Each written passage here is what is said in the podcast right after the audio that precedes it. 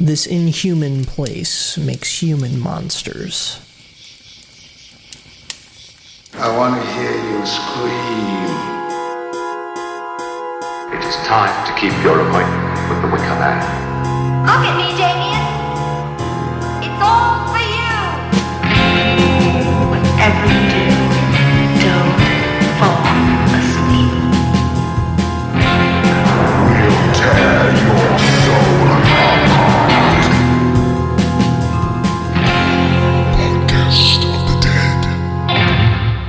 everyone, and welcome to season two of Podcast of the Dead, the podcast about all things horror related. Uh, your favorite podcast to listen to while dissociating.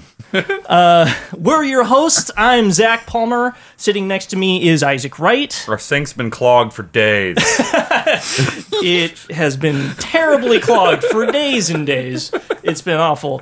Uh, and also, our special guest today, uh, independent filmmaker, photographer, writer, lead singer of Springtime in the Changes, general pillar of the community, and expert in all things The Shining and Stephen King related, Aaron Devaney. And wow, now I have a lot to live up to. Thanks for that introduction. Appreciate it. I'll try my best. And of course, last but not least, now in HD from the void is Chrissy Beadle.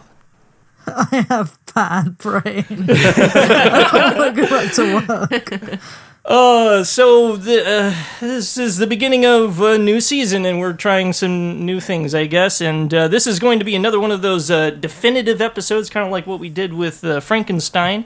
Um, and uh, I hope it's not too long. I hope it's not not too boring. But we have so many people here that I don't think it could be boring. I doubt it.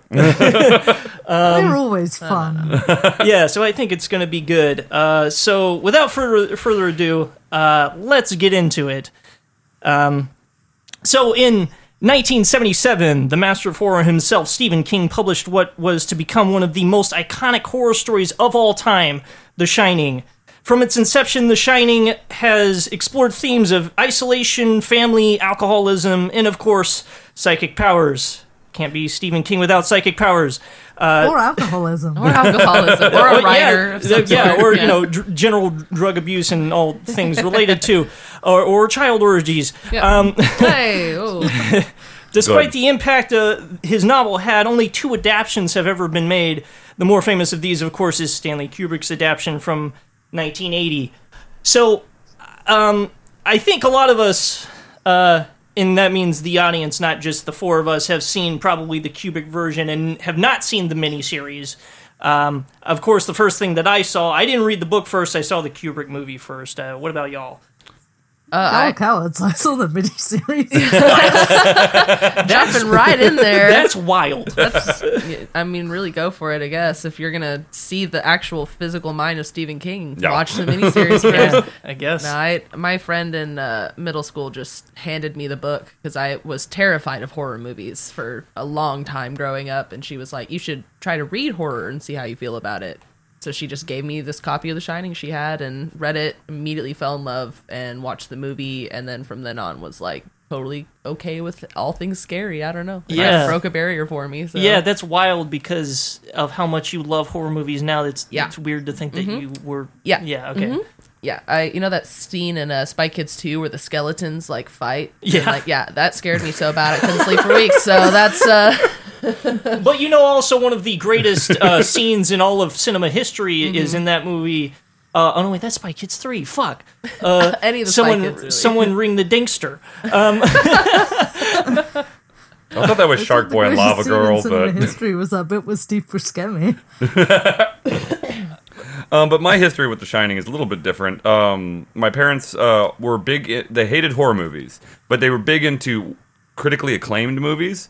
And my dad had this big Bible by this film critic called Leonard Maltin that he would buy every year, and we would just peruse it like every night we wanted to go rent a video. And one night we happened upon The Shining, and we saw The Shining. The the dog orgy scene or dog blowjob scene kind of scar- scarred me for life as a child. Yeah. Um, yeah. but you know, whatever. Uh, but then after that, not too long later, then they released that miniseries, and we watched that in the only way you can, just on pins and needles every night, waiting for the next one to come out. Yeah, it's like four hours long. Yeah. It's fucking Yeah. ridiculous. so that that was a family bonding experience. Was watching that shitty remake of The Shining. So seriously, the first time I watched the miniseries was like you know two weeks ago Mm-hmm. with with Isaac, and Doing the research. we have it on VHS. We do. you know, and I was looking at the timestamp on the on the back of like the the case, the sleeve for the VHS, and I was like. Isaac, this is four hours long. Why is this four hours long? we found out why it's four hours long, though. There's all the reason for it to be four hours long. Totally makes sense. It's totally They- worth your they time. s- They, spent a lot of time on the topiaries. yes, the topiaries are very important in the book. So That's true. Exactly. Yes. It's very It's important. basically all the. It's basically Stephen King going, "No, they didn't make it They right, so it I'm going to do it right." I'm even gonna put myself in it. That's how right I'm gonna Yeah. do it. he does that with everything. yeah, he does. But he insisted on being the goofiest band leader of all time. Uh, it's Yep. not a good scene. It could be- I mean, it's not as bad. As, it's not as bad as the pizza guy in Rose Red. I Yeah, that was pretty bad. That was, I that don't was- know. They're kind of on the same level for me, and I'm not sure which is worse. No, the, the the mustache for the band leader definitely puts him over the top of all other Stephen King That's- cameos. Yeah, Yeah, that's actually a good point. that really is the tipping point Yeah. for Yes. me. Honestly, yeah. yeah, I don't like to imagine that. I like to, I like to forget it exists. yeah. Uh, we call that the mustache point. I like to eternal sunshine that out of my brain. as much as possible. Uh, yeah, and we're not gonna memento it back in. Yeah. Uh, hey, hey, whoa, whoa, all right, slow down there. All right. right. um, so when I first saw The Shining, when I first saw the Kubrick one, I was just like, man, this is awesome. Um, because this is after, like, I, I think I saw like most of my horror movies I saw when I was like twelve or thirteen, and uh, even though you know the pacing is kind of pretty deliberate because it is a Kubrick film, I was like, you know, this is really fucking good. But you know what's weird is after reading the book more closely and watching the miniseries, I was like, I kind of get why Stephen King was pissed off because like yeah. he kind of changes the character dynamic entirely. Oh yeah. We'll get we'll get into Yeah. that later, but like I, I get it. Like I understand that like on it by itself, like the Kubrick film is a really great piece of art and it's a really good adaptation in its in Yeah. and of itself. But it's like I know why he was mad. yeah. Oh, he cursed him way past his like years in Doctor Sleep in the prologue. Like one of the first few sentences, he's just like, "Fuck you, Stanley Kubrick. You're fucking worst. I hate you so much. May you rot in hell." Not that extreme, but it's pretty. It's very much uh, pettiness beyond the years. So I'm. I. I, I kind of live for the pettiness. yeah, it's just great. because it's it's kind of funny. yeah, I, I think it's funny, but it mm-hmm. definitely I feel like it's so misplaced mm-hmm. because if that Kubrick version hadn't happened, that's like a whole bunch of like a shit ton of just regular people that wouldn't have really cared about Stephen Yeah. King at a time when he's still coming up. Yeah. So he owes a lot of su- success to the remake or of, the, of the original adaptation of The Shining. I think. You know what I mean? I mean, we, you, you'd say otherwise. He was already pretty established as a literary writer. Yeah. But at the same time, a lot of people don't read because Yeah. this is America. yeah. This is America. see, He, he he was already kind of a household name because of Carrie. Yes. like, Mm-hmm. the Carrie adaptation And coming out. Salem 76, Salem's Lot, I think, came out before that too. Yeah, Salem's Lot was seventy nine. I nine, believe it was seventy nine. Yeah. yeah. and obviously that was Tobe Hooper. So it's like he was already kind of there, Mm-hmm. but The Shining sort of Propelled it. Yeah. It yeeted him into, yeeted him exactly. into the uh, so ethosphere. and it also got to like I don't know, just churn like the public opinion about Stephen King. Because if anybody did watch The Shining, the Kubrick version first, they then look at that and like, oh shit, is that what Stephen King's novels are like? Yeah. Then read Stephen King's novels, and they're like, wow, I can't get through like two chapters. This is so long. Yep. So it's it, it's an interesting turning point for him as, as in his popularity, but also definitely film. Like that's the biggest thing that I'm going to talk about for the, the original Shining is just how it's presented. Mm-hmm. No, that's, I- that- that's yeah. its People I total know. thing. totally. Yeah. Yeah. So many people I know watched The Shining and then read the book, Yeah. and they were like, "Oh, this is completely different. I hate the book." I was like, "Wow, no. I mean, you you." eh, Yeah. I, I feel you're like doing this wrong. yeah. I feel like there's two totally separate masterpieces with them. I mm-hmm. honestly yeah. couldn't agree. say one or Yeah. the other is better. Like mm-hmm. it's my favorite book and my favorite movie for a reason. Yeah. Like I I've read that book, you know, five or six times and I've watched the movie more times than I can count, but I think that there is so much to take away from both of them while still kind of keeping the main concentration of the story really just like it's so fucking rock solid. Mm-hmm. And so I think that it's I think it's I don't know, Stanley Kubrick made it a Stanley Kubrick production as Stanley Kubrick does Yep. because he's one of those directors that everything he does is so meticulous and so important to him. And so if he wanted to change the story to fit his weird adaptations of things, then that's how he's going to do it. But I mean, he he lied to Stephen King. He told him he was going to make a movie that was similar to his book and then was like um anyways, but About that. Stephen King was just like, "Say psych." it's psych. he watched it was like, "Oh, this dude! I swear to God, I'm coming for you." And that's how Stanley Kubrick died, and that's my theory. Stephen, Stephen King just killed him in cold blood. Think about it. I, I'm gonna go with this theory. Yeah, I'm running right? with this. It's not bad. It really dinks your dink. Yeah, I mean, I always thought that uh, the way Stephen uh, Stanley Kubrick died was like Tom Cruise uh, like burrowed into his cellar, Yeah. and then right after Eyes Wide Shut was released, like Stanley Kubrick was at home crying because it wasn't critically acclaimed, and then Tom Cruise came out of the ground and started strangling him with like a pair of socks. yeah. you ruined my life. That's just me though. I mean, you know, there's One sock said fuck and the other one said you. yes. Yeah. Uh, yeah. That's a that's also a solid theory. 'Cause, I mean, if it, yeah. Tom Cruise is nothing if not like some sort of marmoset or other like ground ground tunneling animal. Yeah. yeah. He can Tom get Cruise smaller. is definitely the groundhog of actors. Say what? He's definitely the groundhog of actors. Yes, Oh, yeah. exactly. because he just does the same thing. Same thing over and over again. It somehow affects the weather. I don't really understand. Yeah. if Tom Cruise sees his shadow, then there's going to be 10 more years of Scientology or something like that. Jesus Christ. That's going to happen anyway. oh, unfortunately. Anyway. Uh, oh, fuck. Uh, Scientology. Um, anyway. uh, so, to really get into the story, uh, we have to, of course, start with the source, which is the masterwork that is the book. Uh, the book has a very deliberate pacing and benefits from a lot of insightful, like internal dialogue. Uh, there's a lot of you know characters talking to themselves, like kind of getting to the point in the book that they are, just saying like, "How did I get here?" Essentially, um, and kind of there's a lot of like rumination uh, in the book. Uh, out of all of the versions, it's definitely the most character focused and introspective, uh, which has always seemed to be King's uh, strength and a common thread throughout his works. Uh, the book opens with the interview of Jack Torrance for the position of the off-season caretaker of the Overlook Hotel, which is kind of fitting because today it's snowing outside, which is very rare for, for Weird. Texas. Yeah, that was very Weird, weird, strange. weird.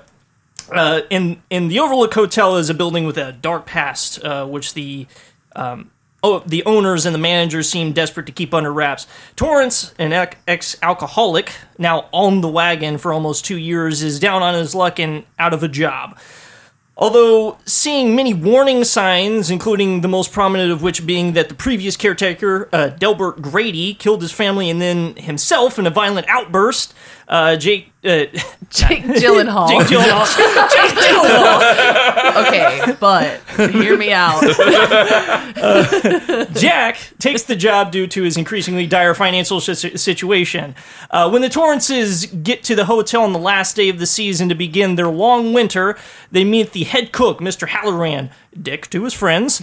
it's revealed through a series of unsaid transactions that both Dick and Danny Torrance, Jack's son, uh, both have a psychic ability that Dick's grandmother called the Shining. Uh, Dick notes that uh, not only does Danny have the shining, but he has a particularly strong gift for it.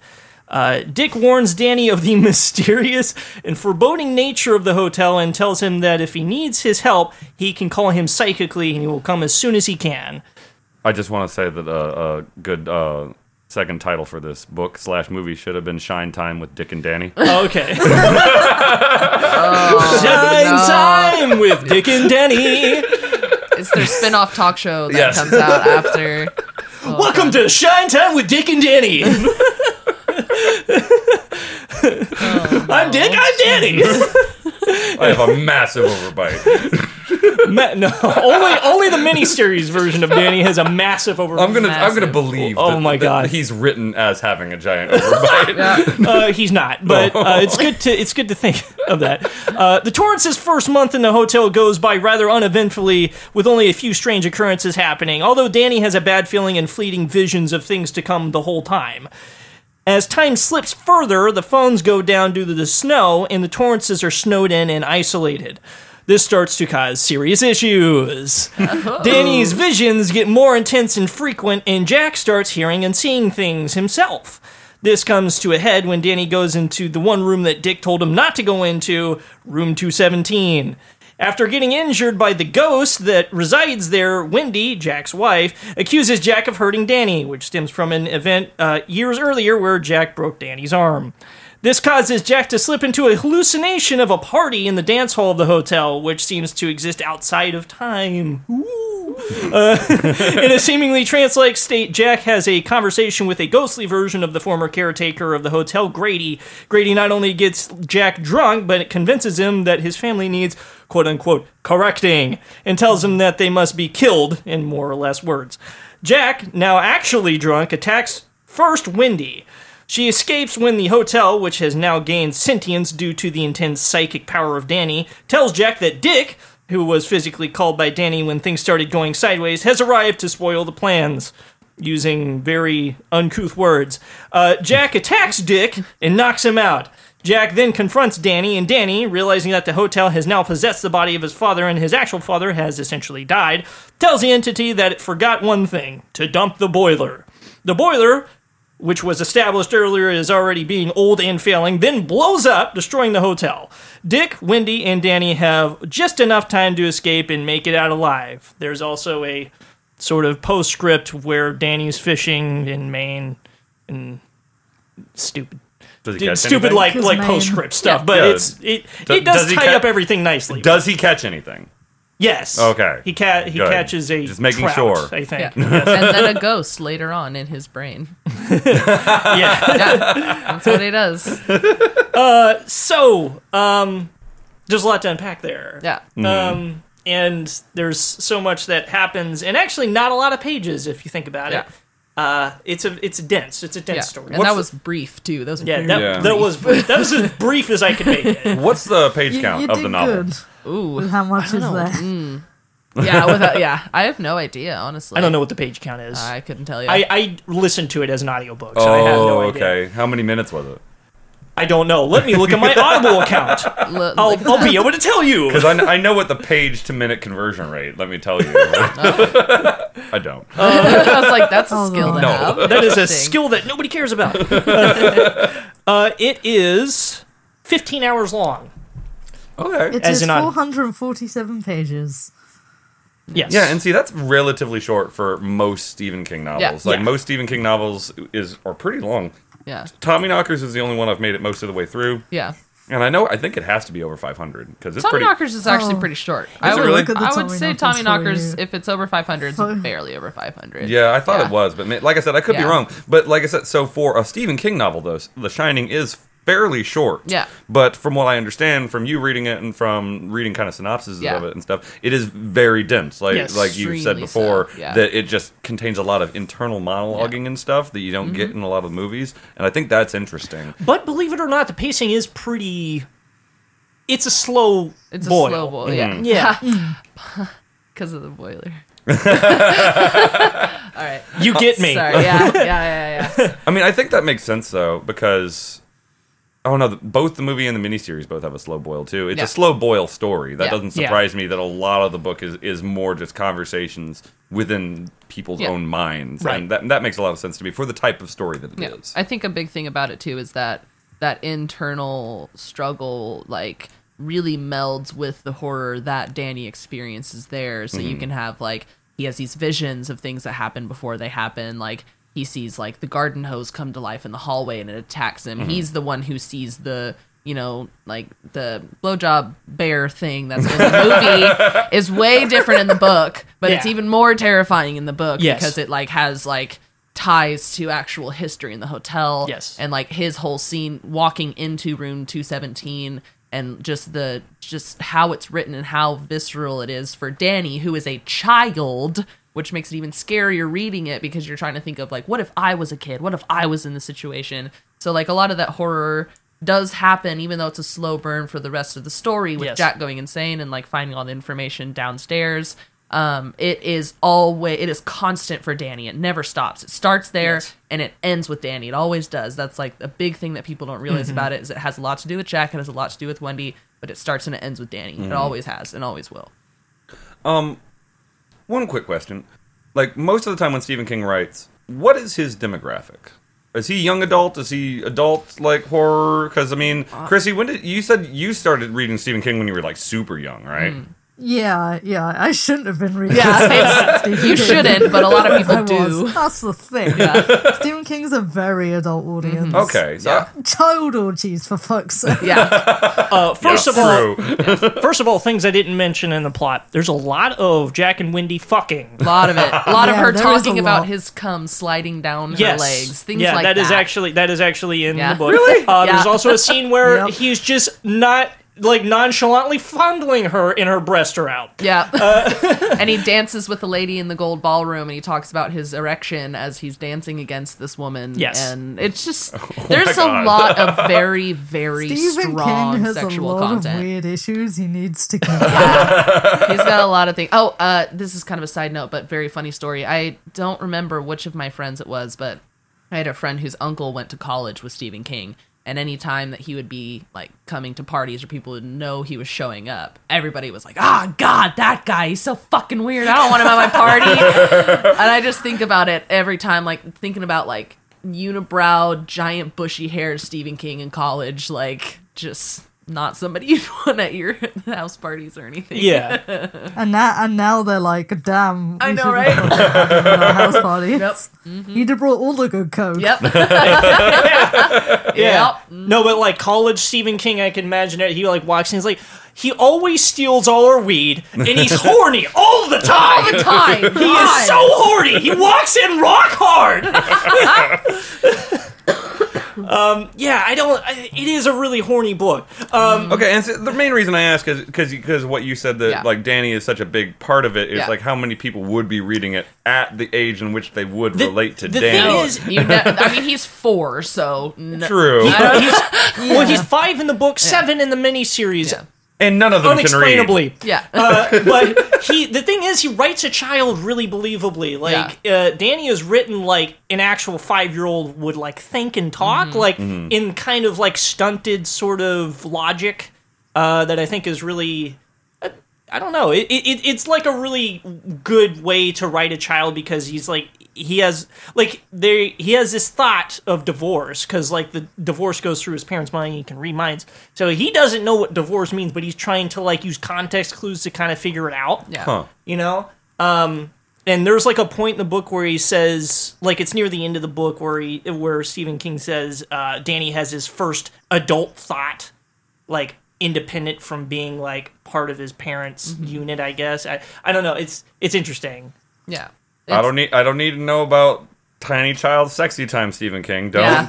don't tell me about that, Not please. that No, kind no, no, adult not that. thought. I No, thought that's that what was, you That was it. Not that- he did. not He this did all the weird like kid sex stuff in it, and then got it out of his head. I, and He that, was high as fuck. he he was so he was so drunk and high while he was writing his most like well known and like beautifully prose novels that he does not remember writing them. Imagine Cujo. waking up. He does not He doesn't remember remember writing Cujo. Cujo He specifically. barely remembers writing The Shining. The reason why he came up with the idea for the book was because he was blind drunk wandering the halls of the Stanley Hotel and he met a bartender named Lloyd. And then he started having these nightmare visions, like waking visions of the ghosts living in the hallways of this hotel. and we'll we'll get into that later. That's fucking Yeah. rad. Yeah. yeah, sorry. I just like Yeah. it's so. Oh my god. we'll, we'll get into that later, but we'll we'll talk about what inspired this. Uh, but uh, yeah, I I don't know. It is very deliberate pacing, and it's not unlike the pacing of the miniseries or the Kubrick film, but it's kind of different than both of those in the way that it is a almost a straight line of climax, uh, and it's really really well written to be like a straight line of climax, and I, I think that's that's what makes it work so well and why it's so good. And I think the the different threads of what makes each one individually best. And I mean, we'll probably talk about this a lot more. But it sounds like from the novel, from what I understand, the novel's like real crux is understanding feelings and interpersonal relationships, Yeah. which you get a little bit mm-hmm. of in the miniseries, but not as much because it's a it, it's like you know visual storytelling and b it's truncated for time. You can't delve into it as much as you want. All of that kind of goes out the window in the movie version, and they instead focus on the atmospheric horror and the visual horror, Yeah, and just and the like hotel. yeah, exactly, in the hotel mm. itself. So, like, I kind of do want to read the book because I think because I really like that interpersonal mm-hmm. style of horror where it's like family drama. That's why inter- Hereditary is so good. Exactly, Yeah. Hereditary's like Yeah. that. You Uh, can any- relate to it on such a personal and human Yeah. level, which Yeah. is hard to do with horror. So Yeah, anytime you can interweave like actual personal feelings that you have definitely experienced or you know that other people have experienced and you can empathize with. Yeah. That makes it really strong. So I understand why the book is as popular as it is. I understand why the movie is as popular as it is for completely different reasons, and I totally understand why the miniseries is not popular at all. yeah, Because it, do- it doesn't succeed on any level. It has all of the. It hits all the points, but in the wrong execution. Yeah. Yeah. Uh, we'll, we'll get into it, but yeah. um, two things I do want to talk about before we move on. Um, one of one of the things is that's not co- covered in either the miniseries or the Kubrick adaptation. That's in the book that I think is really important is Jack's relationship with his father. Yeah. uh, his father was really abusive and uh, was like hobbled after a while because he had, I guess he had like knee issues Yeah. or he got in a car wreck. I can't remember I think I think he served in the military. Was that what it was? I think so. Well, he was- know. well, he was been in- a while since I read the book. He was a nurse Mm-hmm. after I guess he served in the military, Yeah. and I guess that he just got progressive, like whatever injury he had got progressively worse, and he would just use the cane to like exact justice, his own brand of justice. Medicine is what he called it, giving giving them their medicine. Um, and that whole th- dynamic with his dad is a really important part of like understanding Jack as a character, and I feel like it's kind of sucky that they left it out in both adaptions. Um, and it's strange that King would leave that out of his own adaptation. I, I don't know. Anyway, the other thing that's important that I think is is left out of both adaptions is the the point that made him stop drinking, which was when he was he was driving drunk with his friend Al in in the car, and Al was driving, and they hit a bike.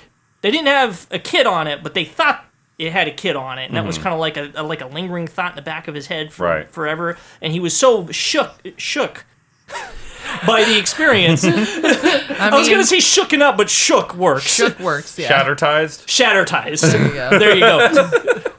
Sugarminted. Um, that uh, he stopped drinking, and that was like the catalyst for him to stop drinking. And I think that's kind of an important event that was left out, and I don't know why. Uh, there's kind of confusing omissions in the adaptions, and I, I, it frustrates me, I guess, as somebody who actually is a big fan of the book. But maybe Like- that's just me. I think a lot of it has to do with again visual medium has to has to undergo a certain amount of time so you have to cut certain things that's Yeah. like with any piece of media and also you get a lot of the father stuff just from jack in the miniseries Yeah. like they examined an abusive father relationship a little bit later. A little bit, yeah. yeah so you kind of get the same theme so i think that king probably thought that like that's fine Yes. that was the theme I was Yeah. going for. Um, as far as the moment that he stopped drinking, I think that's not necessarily important for the for the miniseries or the book or, or or the movie. Well, they do. the like the biggest, most major incident like that had a lot to do with him stopping drinking, but it still was that he like when he broke Danny's arm, he was like, "I'm done. Like I can't. I'm Yeah. not drinking anymore." But like, or wait, no, that happened. I can't remember the order. No, that in which happened prior. It Oh, happened prior to, the and then accident. he then yeah. he got It- fired yeah, for yeah. assaulting the kid. Yeah, yeah. And that was basically what they say in the miniseries is what made him stop Yes, drinking. but the, the the whole point in the book was him getting fired for hitting the kid actually happened when he was sober. It happened five Oh. months five months before they go to the hotel, oh, and by okay. that point he had already been sober for fourteen months. Yeah. because in, in the book he's he's been sober for nineteen months. Yeah. That's what I'm saying is like it's, the timeline's different, and I, I don't quite get why it was changed. I, you I think well, I think it's just the people can have a lot of different reasons why they would stop drinking, and I think any of the ones that were showed in the movie or the or the uh, miniseries like stand on their own is like Yeah. that was a reason for me to stop drinking. Yeah. You know what I mean? And it was one of many reasons. I think they just didn't want to dive just into every don't need to make one of them. Yeah. an additional one, like an additional like uh justification for why I stopped drinking. Because Mm-hmm. Yeah. let's get on with the with the story. We already have a And it- lot to get through, and it's going to go at a snail's pace. And I think that, that it's a kind of a really introspective reason, and that probably doesn't translate as well to like Yeah. film Mhm, it would in be any hard sort of way. do Like anything that's got to be in your head, it's hard to like do it as well. Mm-hmm. Like it, it just works better when you're reading it rather than seeing it. I don't know. Yeah. Um, but anyway, um, the idea for the story of The Shining stems from King's stay at the Stanley Hotel, as Aaron said, um, in Estes Park, Colorado in 1974. Him and his wife stayed in a supposedly haunted room, room 217, which is where that comes from. Uh, since King and his wife arrived at the hotel around the time of the closing of the season, they were the only two guests in the hotel. Uh, King one night toured the empty hotel, um, drunk, Yeah. but that's kind of, Of omitted from the traditional story Yeah, yeah. and found that the bartender, who uh, was actually named Grady, uh, at least in the version of this story that I read, Um, I've heard Lloyd, so I don't know if he he might have. I mean, it could have been either one. Just it was a name he picked for his book. Yeah, I know that it was so, one of yeah. those names. It was Yeah, either. Grady or Lloyd, Yeah. uh, eh, who was still tending bar because the season hadn't quite ended yet. Yeah. Uh, these experiences formed many of the important elements of the story. In addition to the more direct elements of the story, Jack Torrance's struggle with alcoholism was also parallel to King's own struggle. Uh, King has revealed in many interviews since The Shining was written uh, his issues with drugs and alcohol through the 70s and 80s, as we've talked about already, uh, with his most notable period of depression and alcohol be, uh, abuse being after the death, death of his mother from cancer in 1974. Uh, despite King's personal turmoil, it gave Jack's uh, addiction, at least in my opinion, a feeling of reality and made Jack's character both more sympathetic and believable. As you know, I was trying to say, it's I don't know. He's definitely a more sympathetic character in the book than he is in either adaptation. Yeah. in my yeah, I opinion. can Oh, understand yeah. that. And I don't know. I think he loses a lot of humanity in both of them. Like especially in the movie, they just kind of introduce him as like this sort of like detached, no nonsense guy, whereas Jack in the book, like he's he's bless his heart, he's trying, he's trying so hard, and when he gets to the hotel, it literally haunts him from the inside. It eats him alive from the inside. That's like when I um my favorite part from the book is when he picks a wasp nest out of the roof, kills all the wasps, shakes them out, gives it to Danny. They all come back to life in the middle of the night and like sur- like surround the room, swarm everything, sting Danny, whatever. Yeah. And I think that that is such a very very important part to lead you into just this like what what happens here like what happens in this hotel like it looks so dead and desolate from the outside but on the inside it's full of wasps mm. like that i think that's yeah Yeah. and that's how jack feels and that's what he's like tied into and it's it it sucks Yeah. I'm, I'm gonna say a controversial opinion, go for it Oh, oh yeah. as I am known to do. as as much as I enjoy Jack Nicholson's version of Jack, I find he just Jack Nicholson's all over it. Yep. yeah yeah. and it's so frustrating because it's it's like that's not the character, mm. I and I. It's like that's it's not the character, like because he's just going a bit too far with it. Mm. I mean I I totally agree with you. Honestly, like I, I think Isaac kind of agrees with you too because he was kind of saying the same thing when we were rewatching. I was about to say the same thing right before you said that. In fact, because we when we were watching the movie uh, or the miniseries, I can't remember, but we were reading reviews from the time of like both of the adaptations and everything like that to kind of get a sense of what kind of reception they both got critically. And there was that one really good variety review that was like Jumpy Jack Nicholson does his best to ru- just to ruin this performance or whatever. and Variety just really rated the film extremely poorly Yeah. because of just Jack Nicholson's performance. Yeah. Yeah. And I mean, we see it now as actually, I wouldn't even say we see it now as like a really good cinematic role. We see it as one of Jack Nicholson's really good roles. Yeah. Even then, we don't really hmm. associate the character with The Shining or with Jack. We just see Jack Nicholson. Yeah. I my my counter to that, for one, I absolutely adore Jack Nicholson. I think he's the way he plays his characters and how true to himself he sticks to each role Yeah. while still playing these super outrageous and like most of the time like legally insane people. it's it's it, I think it's impressive what he does. I understand what you're saying that like he he does make a Jack Nicholson of everything that he does, mm-hmm. but I think his interpretation of Jack came a lot more from Kubrick than it did from just him himself cuz like I, I know that Kubrick hired him for a reason. I know he hired Shelley Duvall for a reason because they are both so visually and like characteristically easy to recognize. And he mm-hmm. wanted Yes. that in his Jack and Wendy because he stripped so much of their characters. Right. He he he took away a lot of their personalities and a lot of their story. Like you don't get any backstory from either of them. You mm-hmm. get nothing that relates you to them. You just get them put in this like scenario where they're you know in this hotel and all these bad things are happening to them. And I think that's you know obviously something that movie lacks on, but like having read the book and going into it with that perspective, I can kind of understand why Kubrick was doing that. Mm-hmm.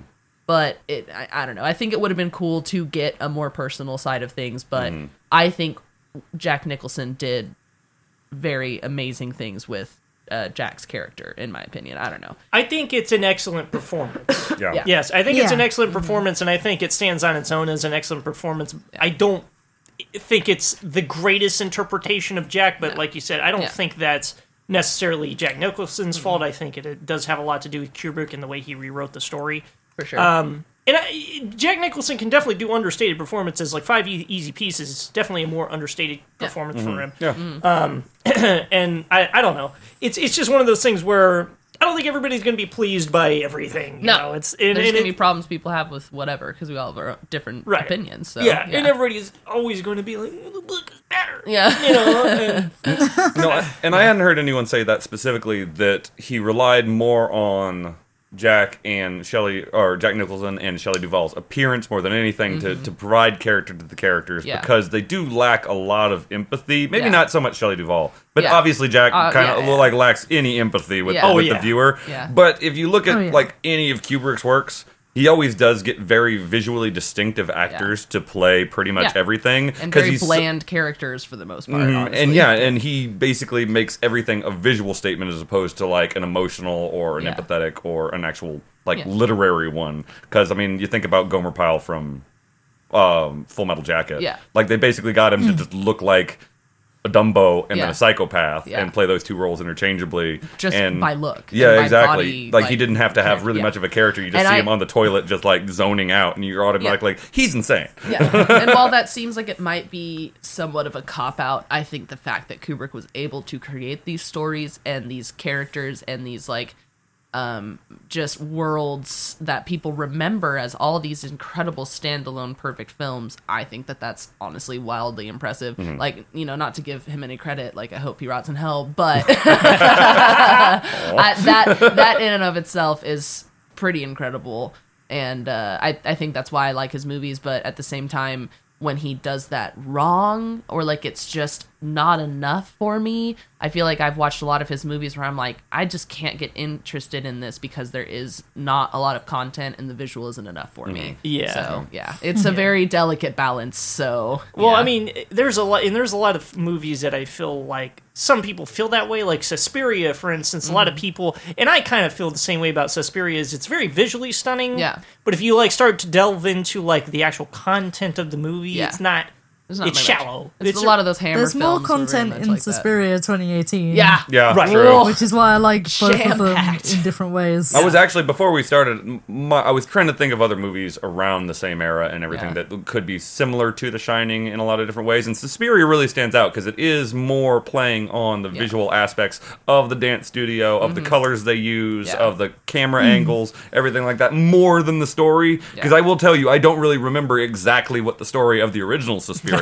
is. Yeah. I do vividly remember all the crazy shit that happens in 2018 Suspiria. Yeah, extremely so. Yeah. Uh, it is one of the most visually stunning movies I've ever seen, Mm-hmm. Suspiria. Uh, but also, so is uh, um, Deep Red. Yeah. Deep Red's really great. Dario Deep Red's Argento just Uh, has an eye that nobody can compare Yeah, to. and Deep Deep Red's a much better movie in my opinion. Yeah. But that's uh, Hey, oh, hey, that's for another episode, bud. I had to sit here for a second and parse out Deep Red and Red Dawn, Yeah. and I was going to go on a Red Dawn rant for a Oh second. no! Oh, we don't have time for that. very different movies. Very different. Uh, but it, I do kind of want to talk about like how Communism? it, well, yes. yeah, always, Yes. always, Yes. but not at this particular moment. No, um, I, I kind of want to talk about how like Jack Torrance is sort of a um, avatar. It's another Stephen Yeah. King stand-in. Well, yeah, Yeah. exactly. Yeah, Yeah. he's kind of a, a Stephen King replacement. Just like, hey, this is a little bit of myself. Yeah. Um, Same with the guy from the Tommyknockers. Yeah. and Misery. Bill. Yeah. And Yep.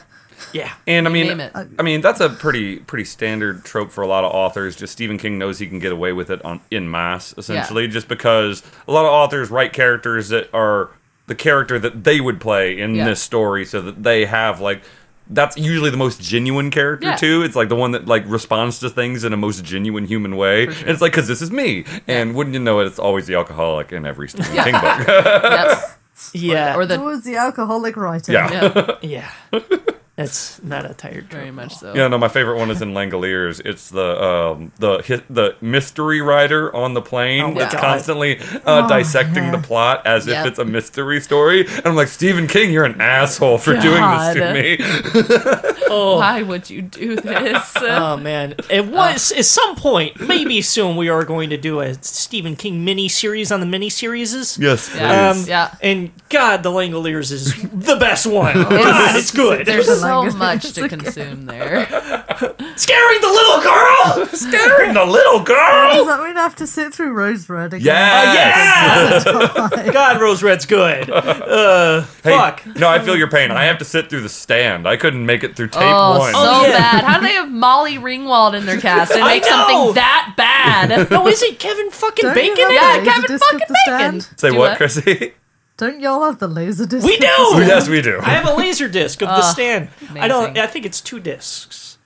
Four sides of the stand miniseries. I hate that. I hate it too. I hate that it's so long, and I I want it to burn forever in a fire. What's it, what's his longest miniseries? Is it The Shining? I I thought think it was a it's. stand. I think it's the stand. Yeah. Is it The Stand? Yeah. I guess How- that would I make think sense. it might be the stand. You don't think it was? No, I think it is. Oh, I okay. think it's either the stand or the shining. The stand is like one of his longest books Mhm, too, yeah. so Yeah. it would be many hours. Many- Anyways, many The Shining hours. that we're talking about Yes. definitely. What, Well, I mean, you- sometimes you go down a king hole, you know. I'm fine with that. I've got a lot to talk about with Stephen yeah. King. So. Oh, we always have a lot to talk about Stephen Because King. there's a lot of Stephen King in this world. Yep. Yeah. Uh, it seems to be the stand is the longest Yeah. Yeah, that doesn't surprise me. How long? How long is it? How long is it? How long is it? Uh, I'm Give me this information right. I need it. You didn't have this prepared. It's, and don't give it to me in metric it's six either. hours in a minute. Jesus One Christ. minute. All right, I'm Fucking sitting through hell. six hours, but that last minute. Yeah, that, Okay, so that there's extra no- minute is when it all comes together. What are you talking about? There's no possible way it's two laser discs. Then it has to be at least three. I think But- I think uh, Books and More uh, cheated us on the no, last. no, no, no. I, I, I think I miscounted, is what I'm saying. Oh. No, no. Uh, half price books is where I got it. By the Oh, way, okay. and half price books could have not. They could have not given. I couldn't have given them money to take it. I mean, they, they they would probably would have given me money to Yes. to take it. Yeah. Like fuck. It starts so good. Anyway, um, one of the leading themes in The Shining is isolation, as we've talked about. Uh, King does a great job of putting the reader in an isolated mindset and does this with a series of introspective looks into each character's past and the events leading up to that particular moment in the book. The characters often find themselves lost in their thoughts. The idea of isolation is present through all versions of the story as it is such an ingrained part of how it works.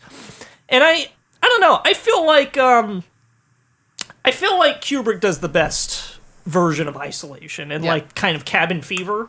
Um if if that's the one like huge accolade that I'm going to give to that film other than just like how it's an art piece, uh, I would say that it's the isolation is so well done and like you you just like because it's big open empty spaces like it is one of the biggest sets built at the time and you really get a sense of like how big and empty this stupid fucking old hotel Yeah. is uh, and how Yeah. there's fucking nobody and the wind's just whipping out in, Yeah. in the background and i don't know it's it's interesting Yeah, and the way that he builds that hedge maze that you get lost inside there, you're as isolated as Yeah. it is. Yeah. that's it. Yes. that's I mean, and that's how he killed Jack at the end. Yeah. like that's ultimately the worst place you could get caught in a snowstorm is like you know in some sort of labyrinth It's of a any kind. fucking hedge A maze. fucking hedge maze and, and a haunted hotel. Yeah, and that all those top-down views that he Yeah. does of the maze, like where it's right, and that, that one shot where he has the panning down Yeah. to to like Wendy and Danny in the middle of the Yeah. maze, and just like you realize how big this fucking thing is. Yeah.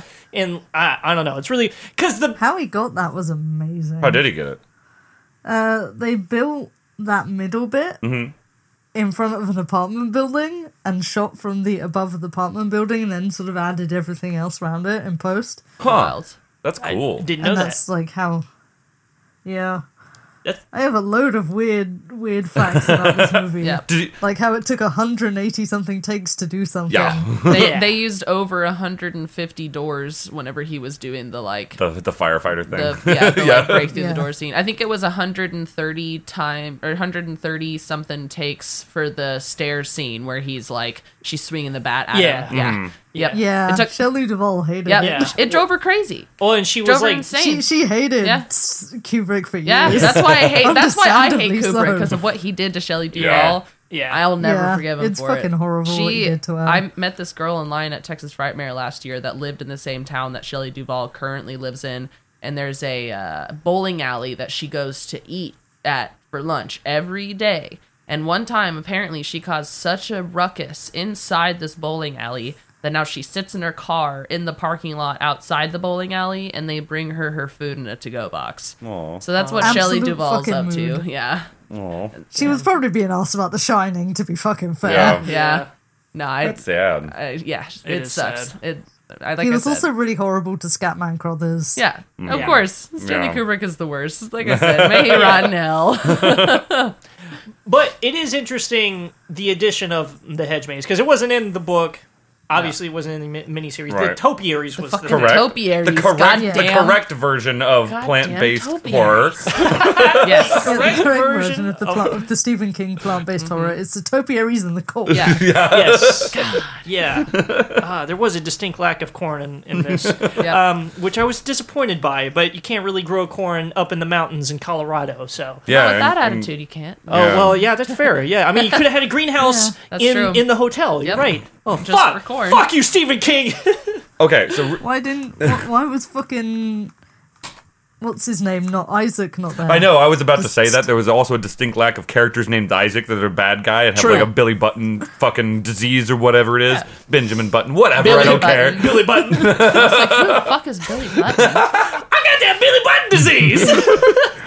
what what I was gonna ask is, um, so I'm pretty familiar and I have some things to say about how the movie crafts isolation and how the miniseries crafts isolation. But do you get that same sense from the book? Does it also craft a sense of isolation? Yes. Oh, very Um, much so. Because Yeah. it seems like there's so much dialogue. I feel like it almost might be uh, almost too much of an assault to the senses. Like there's almost too much stuff going on Yeah. to really feel isolated. How does it well, accomplish so it? well, like I said, so there's a lot of like thinking in your head in, Mm-hmm. in, in the book, and they'll start like a story of something that happened in the past, and they'll get so far into it when they snap out of it, you realize how long they've been sitting there thinking about this Yeah. thing. Hmm. And that's like when you're when you're in isolation, you're sitting there by yourself. You, Yeah. you get lost in your thoughts, and it's actually a really great tool that he uses in the book to kind of f- like show oh they're really alone Yeah. they're really alone with their thoughts and that's you know because at the at the beginning of the book until it gets to the weird shit at the end uh, you kind of think it's just like all in their heads Yeah. you know Yeah. and that's that's the thing that i think he does really well is like at the end you realize oh there really was ghosts sort of Yeah. The hotel Oh, nope, actually had some there were ghosts. There were ghosts. They were there. I So- think I think like a big thing that they build with the book too is just the like sheer amount of things that have happened in the hotel that give it this crazy energy and how much that the the like weird like spirit of warmness makes them feel so detached from like the world that they know outside of the hotel. Okay, that's Right. like that's all the cool. parties And that yeah, that- happen and like mm-hmm. all the things that have happened in Yeah. the hotel and like I think that definitely helps a lot. it's Yeah. like the hotel is drawing them in Yeah. enveloping mm-hmm. them yeah. And you lose that a little bit, I feel like, because I certainly never got a feeling of warmthness. It, Yeah. Warmthness. It Yeah. definitely feels like a very frigid film. i think And the they do correct term is warmthosity Warm Well, yeah, okay. yes, that's, that's it, that's the. Um, yeah. The hotel know like the good feelings, so it eats them. Yep. yes But definitely the best the best version of it as far as I feel like a lot of the isolation theme goes, in my opinion, is the movie because uh, like you said, it's the use of the big open space and Yeah. the big sweeping camera angles. That definitely is the most effective at crafting that feeling of just being completely alone. Yeah. And I I don't know the way that it does it in the miniseries. I really enjoy because it does dive into the characters a lot deeper, and you get the sense that Jack is really isolated because of how fucked up he has Yeah. made his family at this point. And Yeah. you can feel he's in like a really big hole, Yeah. and he doesn't know how to get out of that hole. Yeah. and you get the feeling that um Shelley or not Shelley. Wendy. Wendy. Wendy. uh, you get the feeling that Wendy is really isolated both uh, in her marriage and in like you know feelings towards Jack, and Yeah. then physically isolated, just in out in the middle of nowhere, just doesn't know what to do, and tries everything to not be there, Yeah. and then. She's the only one that thinks that that's a good idea to leave. Yeah. She's the only one, and she's like, "Well, then uh, I guess I'll just go sit in the corner and be pissed off then, Yeah. because I don't want to be here." Yeah. And then Danny, i can relate Danny definitely Yeah, is same. very isolated in. I like a lot of the shots of Danny in the miniseries, like when he's playing outside, and then the like the topiaries start like encroaching on him. Yeah. feel like that's a really good imagery, even if it's done in the in the worst possible way in the what are miniseries. you talking about it looks so convincing So real. Um, and then Danny, so basically, real. Danny has the same feeling as basically any other kid that's ever seen anything weird and no one believes him. Yeah. And that's pretty universal. Yeah. You're like, I saw this thing, and the adults are just like, "N- we don't want to hear about that right now. Stop. This is this is adult time. Go Yeah. away. And so that in itself is really isolating. there 'cause- is a lot of adult time in the book A lot of adult time. A lot of adult time. Yeah.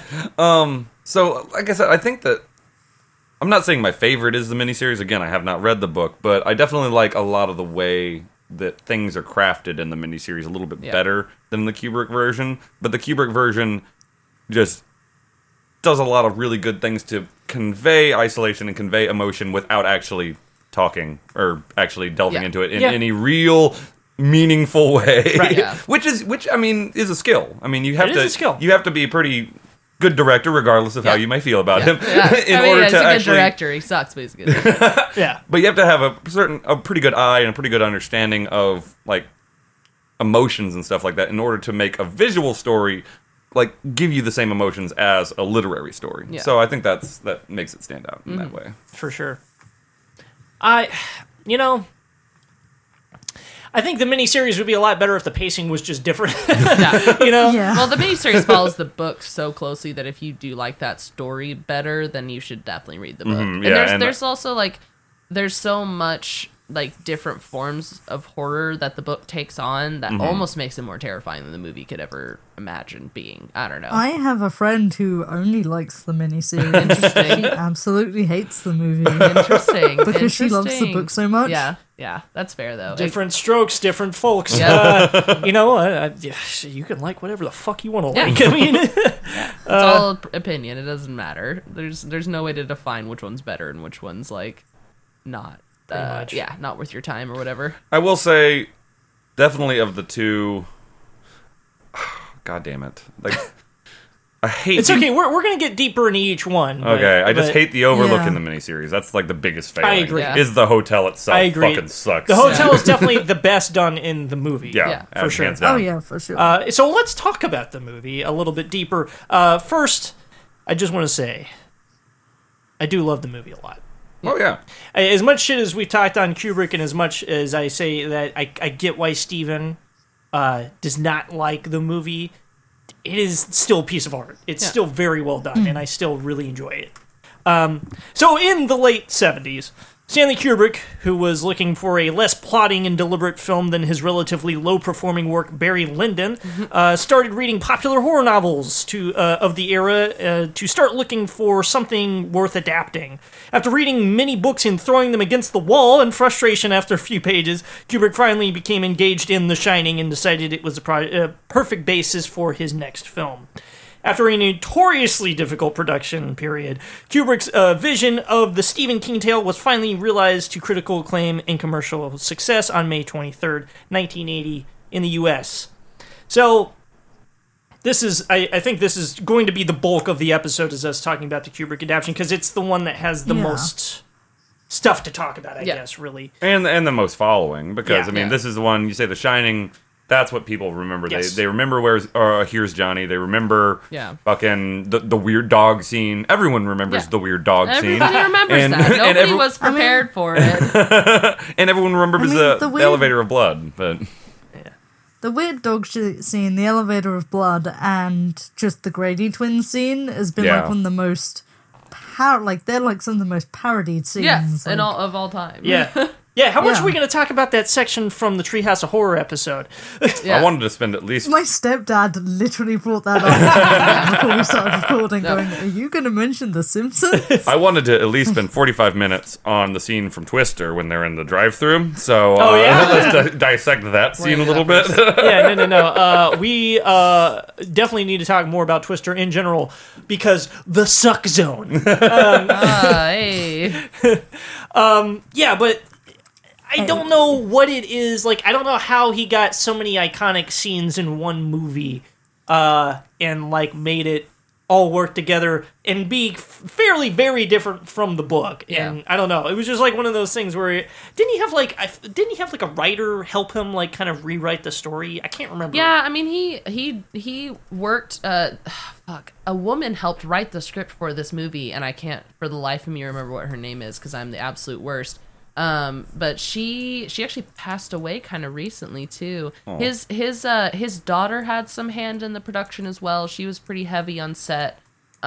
Diane Johnson. Diane Johnson, thank you so much. Yes. I'm the worst. But um uh I think that he wanted to bring in different like differing views because like Stanley Kubrick does create these really kind of bleak atmospheric movies and whenever you're working with horror, you can do bleak and atmospheric, but if you don't like imply these really important, iconic, and eye-catching horror scenes that people will have nightmares about for the rest of their lives, then you've suddenly created an un like a very very, very forgettable film. Right. Like mo- most people when they see horror movies, like uh, take Hereditary for an instance.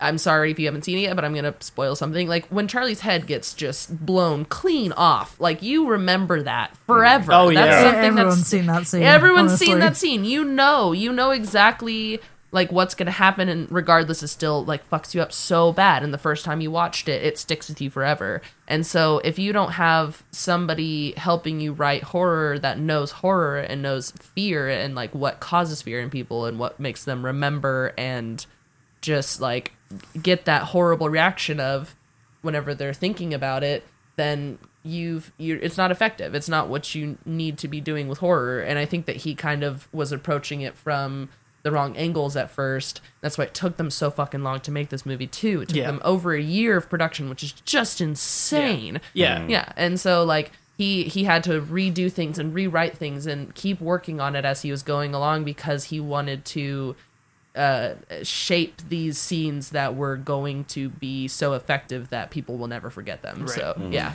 And well, and part of it was that I what part of the set burned down or something like that, wasn't it? Um, yeah. yeah. I mean, that just adds uh, time Yeah. because you got to rebuild a set. And but money. Jeez, I didn't Lots even of realize money. that happened. Yeah, yeah. Damn. Part of it burned down. Yeah. Um, I don't know. For me, I'm trying to think how I feel about a lot of the movie and how effective it is as a horror film. I was thinking about this before we started too. And again, we're we're desensitized to everything. Yeah. So I mean, nothing's Yeah. scary anymore. I'm trying to feel like how I thought about when I first saw it.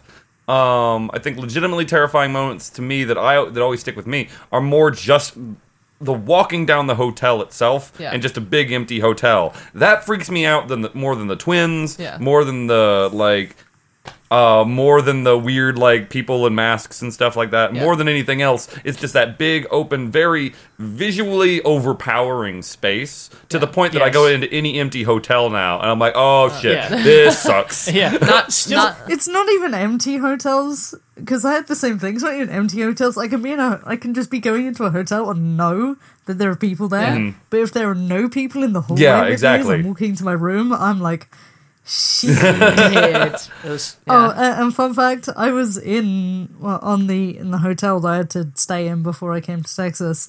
My room number was two thirty seven. Oh god. What are the odds? There you Hey. go. Um, I you know still to this day the actually most unsettling scene to me, and this may be a strange choice, uh, but this is just where my brain is, I guess, uh, is the scene where he's riding the big wheel Yeah. through the, the Yeah. whole thing, and he's Yep. going over and he goes Yeah. over the carpet, and then he hits the floor and he goes. Yep. Yeah. Oh, I love I the don't know sound why. design. It's Yes. like the monolith, uh, monolith of sound that comes out Yeah. of when he hits the hardwood Yeah. floor for whatever reason is just makes me go. Yeah, I don't remember who it was that said this, but there's a, a famous either it was either a horror writer or horror director that said that horror lies in the build up, like it lies in that tension and that like what the fuck is going to happen when he turns a corner, and they wait so long before they introduce the twins to you, and when they and when they do, like obviously the first time he sees them in the rec room and they just walk like look at him, look at each other, walk away uh, again, what the fuck does that mean? What does it mean? What's going to happen now? like, what? Why are these people here? Like, it's that like your brain goes off on this tangent of like, what should I expect? And then you never are ready for what happens. Like, I'm sure nobody was prepared for two young girls covered in blood in this giant bloody hallway, even though it's like a flash imagery of what happened to them. You're suddenly thrown into a crime scene with children involved, and Yeah. so like that's whenever you build up to a moment that big that extremely especially with those scenes with like a you're like imagine being a little kid you're riding on a big wheel in a big scary hotel that you don't know is haunted yet because you haven't seen anything that bad but it could happen at any moment and you as the viewer know that you're watching a horror movie but the person that you're watching has no idea if that happened to me as a child, I would pee and poop everywhere. yeah. i would simply leave the hotel and freeze to death I mean, I would evacuate every orifice. Yeah. Uh, I mean, the way Danny isn't in Doctor Sleep, completely understandable. Complete, yeah. Oh, Oh, yeah. Very understandable. Shit. Yeah, they really dove deep into his problem. I, I, if I start talking about Doctor Sleep, I'm never going to shut up about it. We'll Yeah. get to it. We'll, it- yeah. we'll get It to is it. very important in I- the Shining universe, honestly. yeah, I don't have a, a set section on Doctor Sleep because I haven't seen it. I haven't read it. Uh, and I try to write about things that I know. Yeah, that's fair. Uh, but if we end up talking about it at the end, that's cool Yeah. too, and I'm I'm fine with that. Like we'll talk about legacy and stuff near the end, but uh, uh, I do I kind of want to talk some, about some maybe technical stuff. That's what I, wa- I was about to ask. What The other sound stuff? design and the steady cam. Yeah, the Oh, Steadicam exactly. thing, Steadicam yeah. is so. Oh man, have you have you ever if you've never seen behind the scenes of him operating that Steadicam in that hotel with those actors, it is.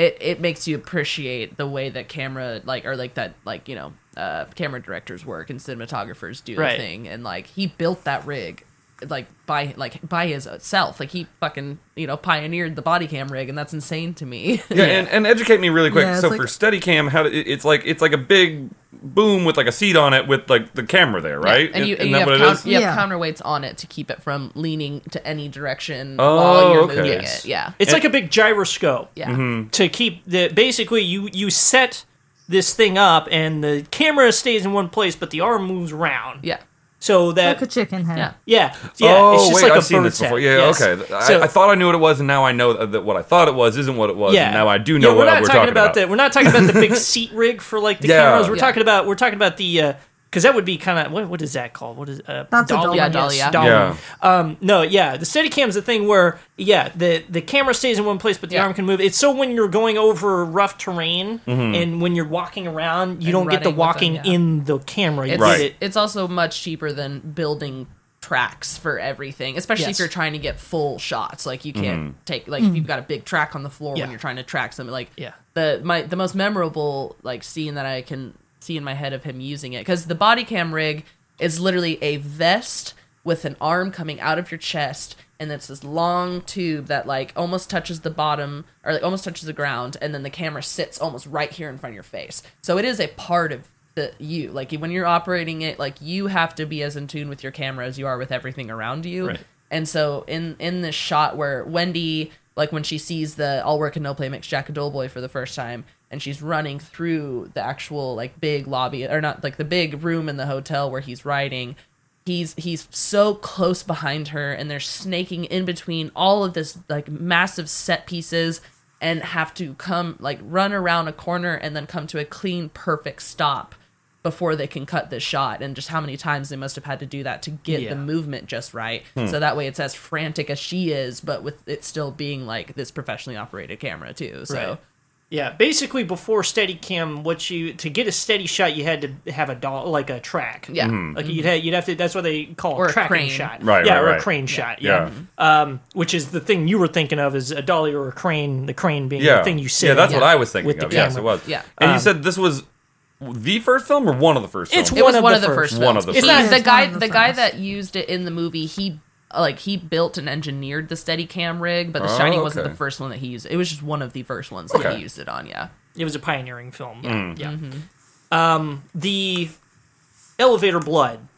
Um, that uh, Boy. so that was a miniature, um, if I remember correctly, and uh, it took a. I, it only took them three tries, but the setup for each try was extensive because it was. I don't know how many gallons of blood it was. it was a lot. It was- It was a It was, lot. It was lot. a fuck ton of blood. It was almost almost 300, I want to say. Yeah. Something like that. Yeah. I might be overshooting it a bit, but How did three they, sounds right. how do they use that much for a miniature?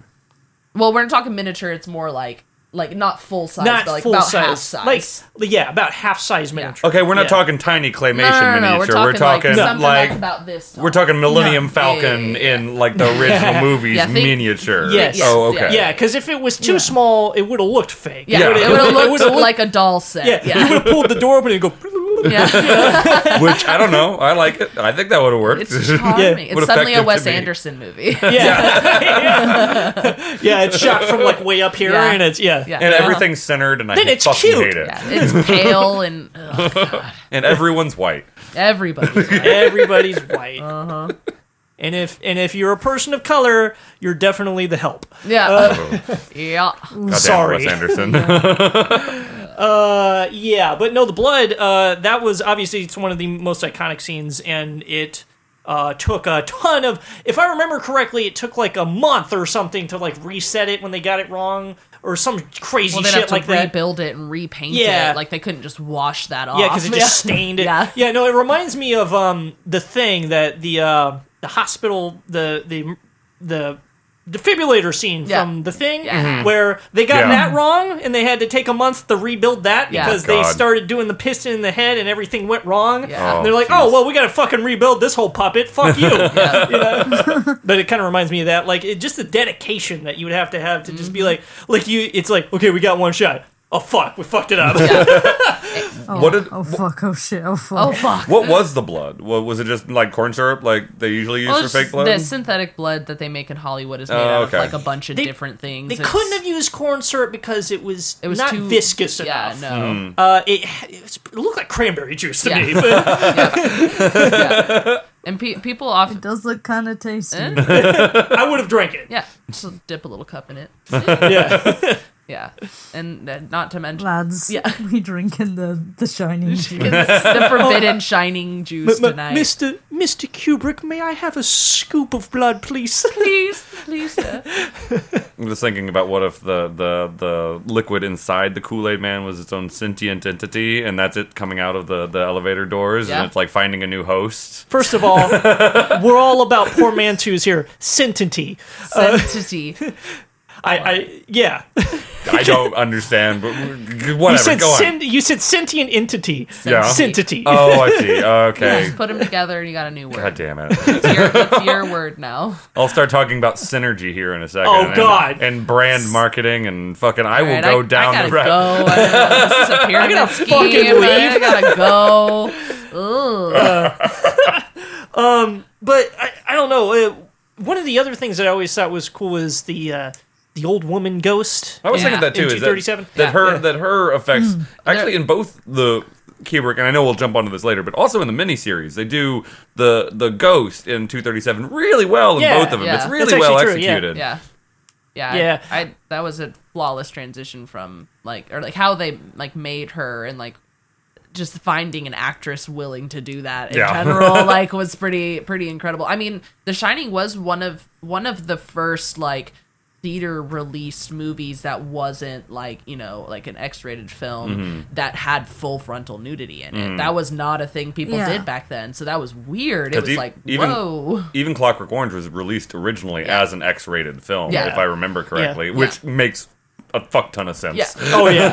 Oh yeah. Yeah, that movie is Yeah, it almost still needs to be X-rated. It's almost still that level, at Yeah. least Yeah. like psychologically, and yeah, yeah. yeah Yeah, we we don't talk about clockwork. I watched it enough times. I will never watch it again. Yeah. And same with Eyes Wide Shut. I watched it once. I watched it not- once and I never, want to watch to it. see it Why the No, fuck no, would no, it? no, no. It's so fucking boring. I don't care all about any of the themes in it. Yeah. It's one of the most boring movies Yeah. ever created. Yeah, honestly, I'll give you that one. I'm technically still reading a Clockwork Oh no, technically. technically. But you can understand the dialogue. I can't understand all like the Oh no, I, colloquialisms. I can't understand the dialogue. I have to go back to the dictionary every day. Two words. But it's like what? It's like reading Train Spotting all in this like Scottish accent. Oh You're my just like, God. kill me! I don't want to do this anymore I with my don't time. understand. it's just close enough to what I understand Yeah. without being something I can't understand. Yeah. Yeah. At some point, it, Train spotting is easy to read. Y'all are cowards. uh, at some point, it's almost like a James Joyce novel. Yeah, Uh, it's exactly. Like, it's like, oh, okay. Oh, oh, oh yeah. Oh yeah, is that how we doing Or- words now? Or fucking the sound and the fury. And see, I've read that. See, okay, yeah, Chrissy, I challenge you to read Sound and the Fury because there's so much Southern American dialect that you'll put that down after like five minutes. yeah, Yeah, fuck yeah. you. That's I mean, I'm dating a southerner. Like I, I dealt with southern dialect while I was here. It's, but I can No, I'm, probably talking. I'm talking about old timey Southern dialect, Yeah, though. that's something Also, a guy that's basically a man child that uses different words for things and actually exists for words for things, and he doesn't understand how like physics works and misunderstand. It's a weird book. I don't understand how physics works. ah, That no. could be me. Yeah, I have a fucking magnets. I have a How ba- do they work? I have a basic understanding of golf. I have a basic understanding of things falling on the floor when I drop them like an idiot. Yes, my object permanent skills are off the charts. um. Ah, fuck. Uh, God. Uh, what else? What else? I'm, I'm trying to think of like what other thing. Like, oh yeah, the the we had mentioned it briefly, but the uh the door. Fu- Oh, the yeah. axe door Yeah. thing, um, where uh, I guess maybe not a lot of people know this, but uh, Jack Nicholson was a uh, volunteer firefighter, uh, and so that. they, they were using f- fake doors uh, in the Real first, fake doors. Real fake Real fake doors. Oh uh, god. they, were, they were using real fake doors um, in the original takes of the the bathroom scene, and he was just destroying all of them. He was Mm-hmm. Yeah. demolishing all of them because he was a volunteer firefighter. He'd been trained to to axe down doors. Yeah. that's part of his training. Uh, so then they were just like, "Why don't we just use a real door?" Yeah. and Which makes a lot more sense, and like I guess I guess a, just a regular actor. I mean, I guess I wouldn't know how to, you know, actually Break down axe a down a door. door. Yeah, No, I, yeah. I've not been trained because I don't know how to use the axe with like the correct, Did you they know, not center of teach gravity you and that stuff. In high school, I've been axing down doors since I Fuck was you! in I the will third just grade. smack a door with an axe. I can't. You don't know me. I've been axing down doors since I've been shitting my own pants. Yeah. which was just yesterday. I was about to say, how long ago has that been going on? consistently. um, yeah, but uh, have y'all ever seen? There's like a there's great behind the scenes footage of Oh, like yeah. of like him like him like uh, building up like his. I, I guess he's just like psyching himself up. Jack Yeah. Nicholson psyching himself up before he goes to do the scene. Like he's just like, whoo, whoo, whoo, yeah. almost just- hitting the poor assistant director in the face Yeah, with, right. with an axe. Yeah. Jesus Christ. Yeah.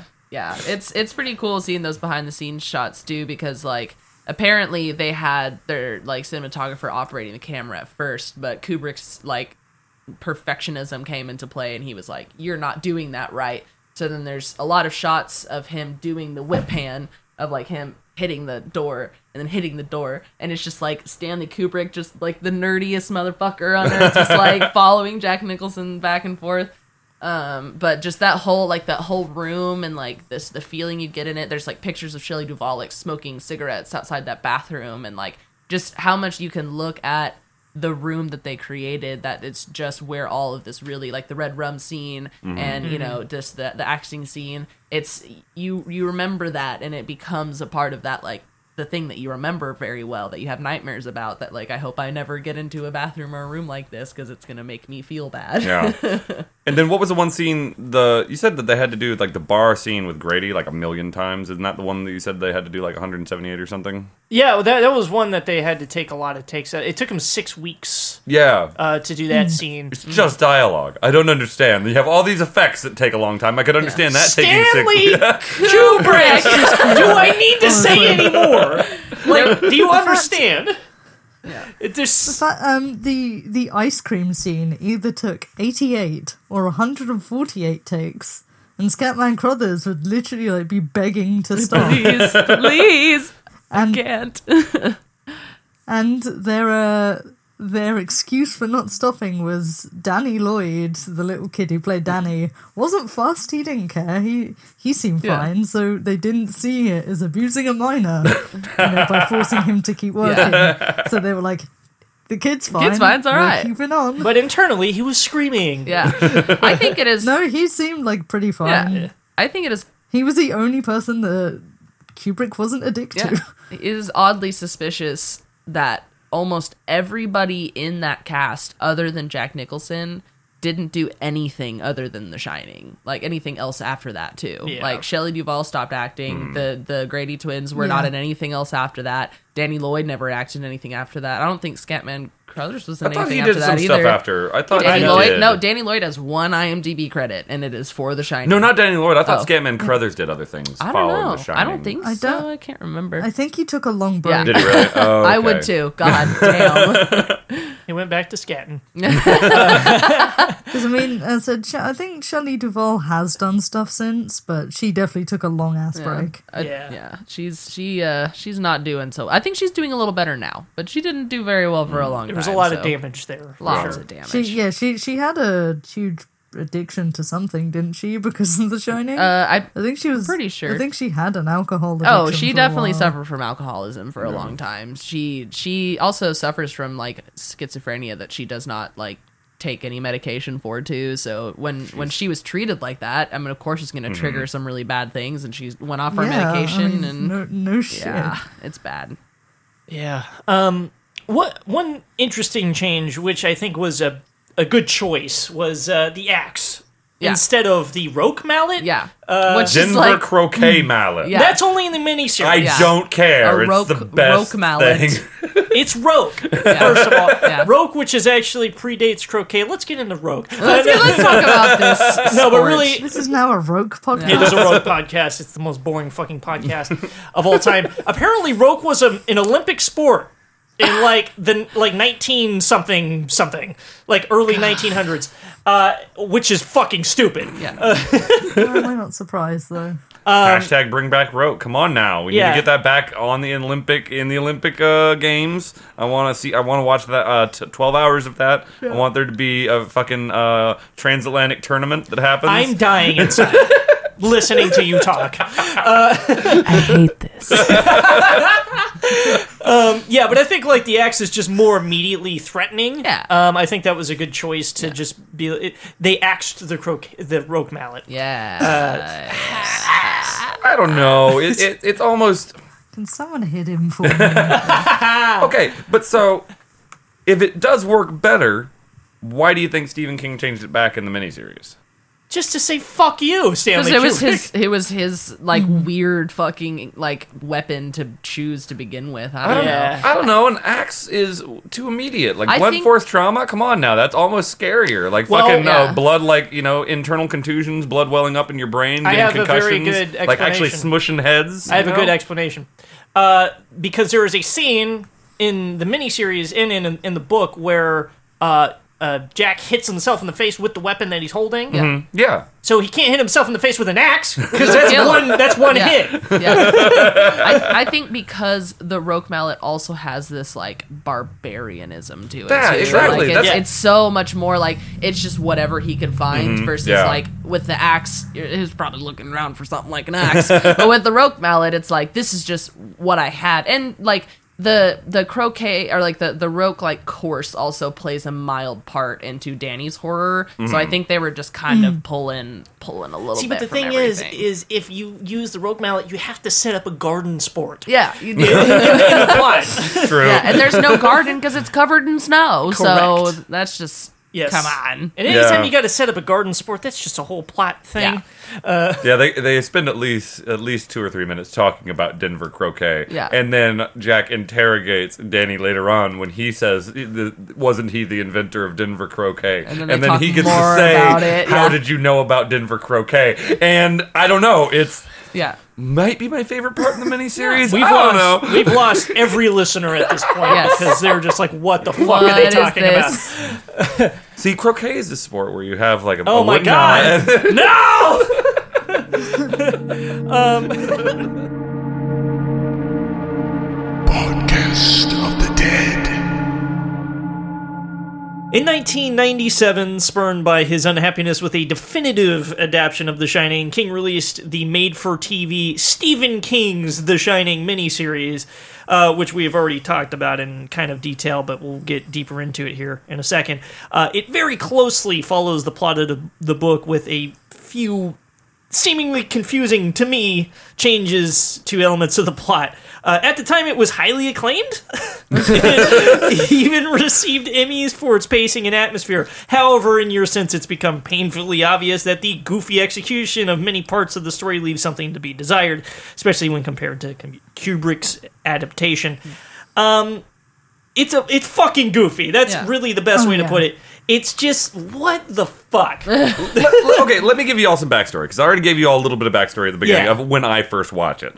Uh, and so when it came out in 1997, um, this is still internet's not huge yet. It's around. It's Yeah. not. This Yeah. isn't like prior to the internet. Yeah. No, but it is still definitely in the days before the internet. And so at least specifically with my family, where you get a lot of your news and information about media is from TV. Yeah. Like the 90s is definitely TV, TV, TV, TV, TV. Yeah. And we were definitely a TV family.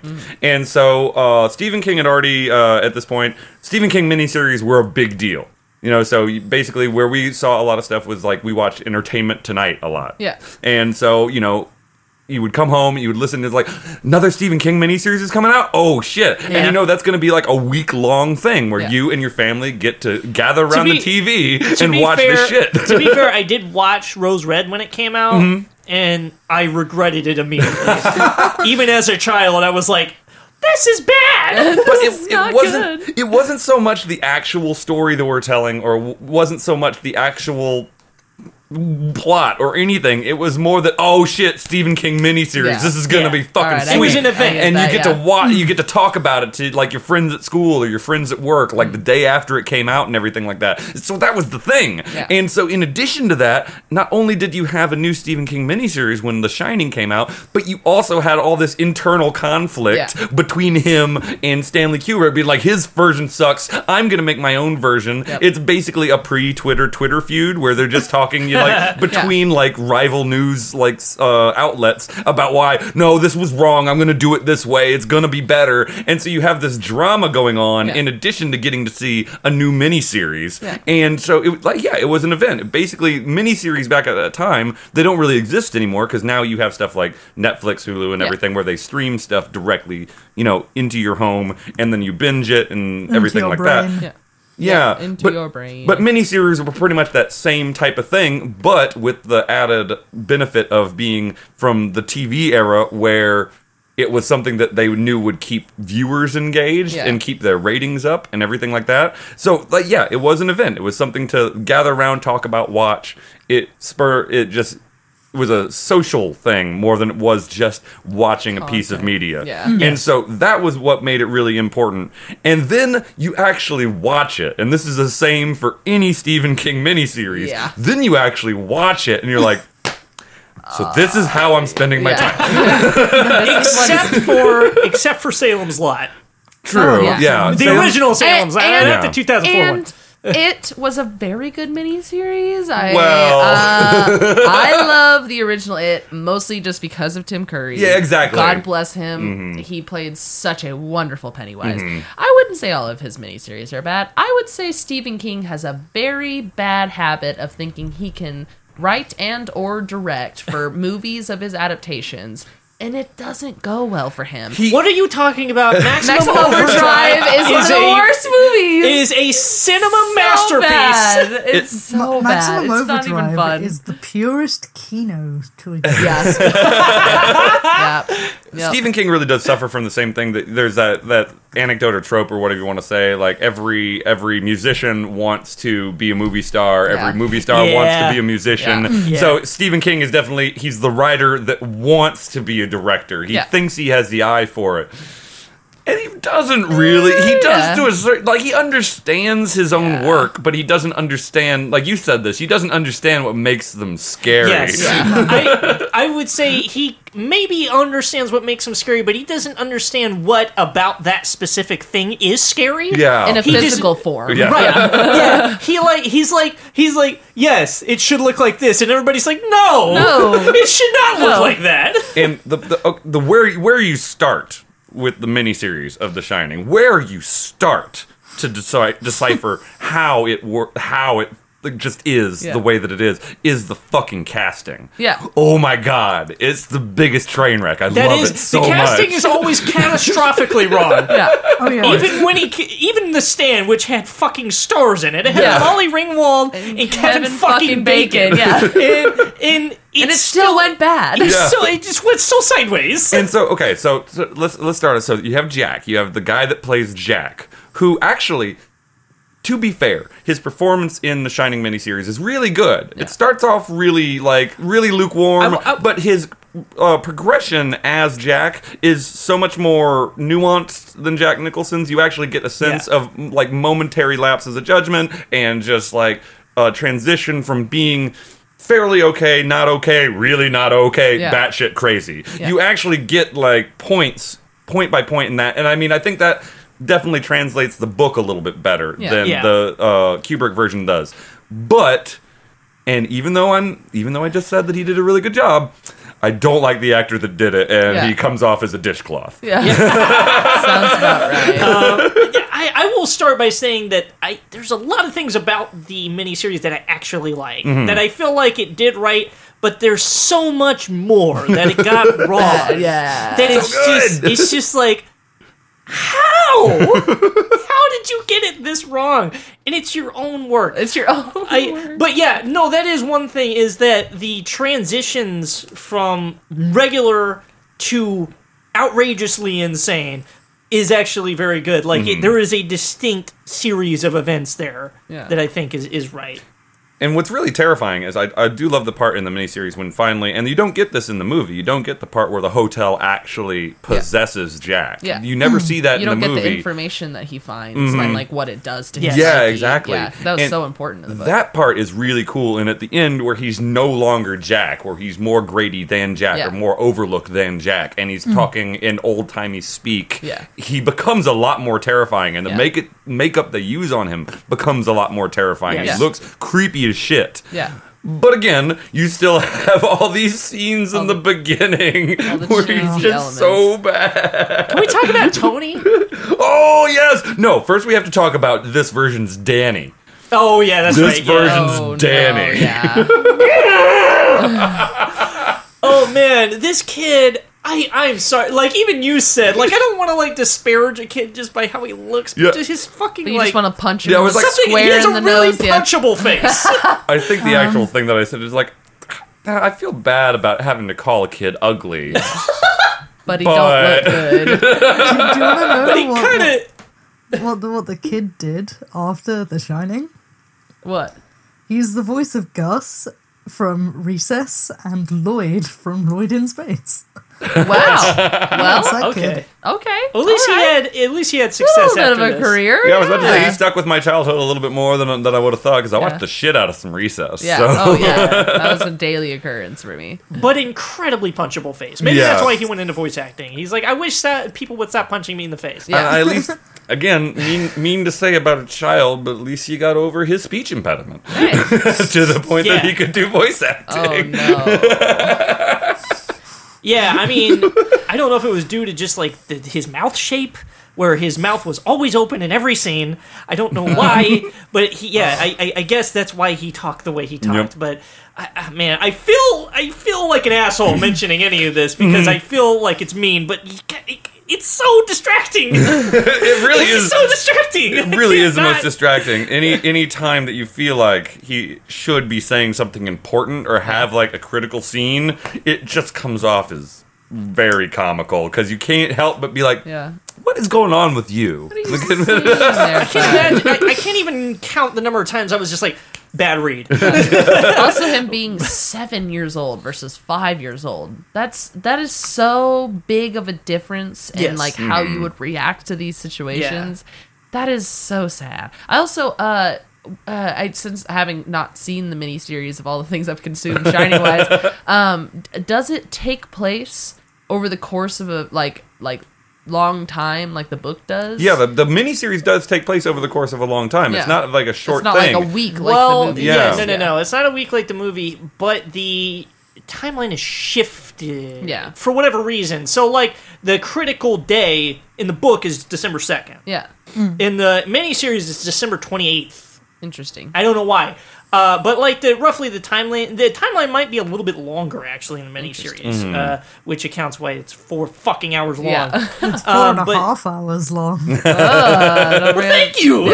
four hours and 43 minutes. Oh, yeah so a yikes! A, couple of things that like i said when i was kind of introducing it confusing changes to me first of all jack in this has only been sober for five months yeah. um, Whereas it had been years. W- it had but- been yeah it'd been almost two years Yeah. in the book that he'd been sober and it wasn't breaking danny's arm that kind of necessarily was the catalyst for him becoming sober but it is in the miniseries Yeah, it's yeah. still an important part of why he. I, I, yeah like the, it, it the- is definitely a large part Yeah. of it yeah and something that you miss from the Kubrick one because Yeah. they don't really go into his former abuse of Danny. Well, they very she just says he dislocated his shoulder. Yeah, exactly, which but is it- Yeah. way less serious. Exactly, That's 'cause- just Yes. yanking. The I- I've dislocated my shoulder crushing his multiple times. yeah, it was like he spilled beer. He went to pick him up and he grabbed him by the arm and lifted him off. Mm-hmm. And see, that's not malicious either. That's Yeah. an accident. Yeah. Whereas in the miniseries in the book, it comes off as it, it was truly a, like a drunkenly no, like a drunkenly malicious thing to Yeah, do. so he like grabbed him and like like almost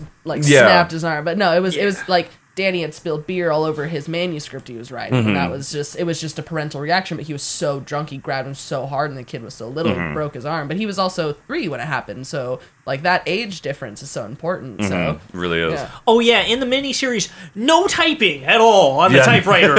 uh, there is no writing of Nothing. any No play. He doesn't write anything. Oh, Does not that's- in the miniseries. Word fucking one in the miniseries. Oh man, that's that really wow. It's, it's very strange. You don't understand because he says he's up there to write his play or whatever, but you never see him write his play. You only see him digging into all the, the newspaper clippings and then just kind of zoning out and talking to no one Yeah. and just doing normal Jack things that we understand Jack to do, except for the whole thing that he went to the yeah. Overlook to do. yeah. yeah. And do we? I, I don't even though. In do any of y'all know why they changed the timeline? Because we talked about it a little bit. No. But, like, is there any reason? Stephen it King matter? probably was just like, yeah, fuck it. Fuck it, make it longer. Um, maybe he like done, did more research into the climate of Colorado and was like, oh, it actually snows more later in the year than what I put in the book, or maybe it's a comment on global warming. There oh, it is. sure. May- Maybe it had to do it's with just like Stephen King going, oh, yeah. yeah, it. I know. Maybe it had to do with something something to do with like it's creepier if it happens right after Christmas. I don't know, being like a family. maybe that was the or only thing that I could think of is Yeah. maybe they thought it made it scarier for whatever Yeah. reason. It really doesn't. No, But anyway, Not scarier. not scarier. After just much scary ado- enough. after much ado and a little bit of build up here. So in in Kubrick's version, Tony is uh, is Danny's little uh, imaginary friend, Yeah. and he's just a little man that lives in his mouth. Yeah. he's just a little man. And he speaks just by like you know twitching his finger, and Yeah. it's like and using a really weird voice. And the voice for Tony that the kid uses in the Kubrick version is actually pretty effective Yeah. because it's really creepy Yeah. to see coming out of that kid's mouth. You're just like, isn't here, Mrs. Torrance. yeah, that's not okay. It's No. very unsettling and definitely adds to everything.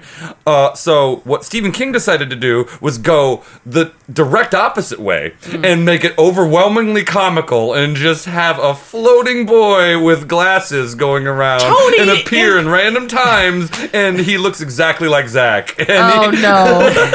Oh geez. Tony is a floating teenage me, and I'm pissed off about it. Okay, I think I think that Tony might just be a pedophile ghost. I gotta say, I don't trust that at all. that doesn't help me.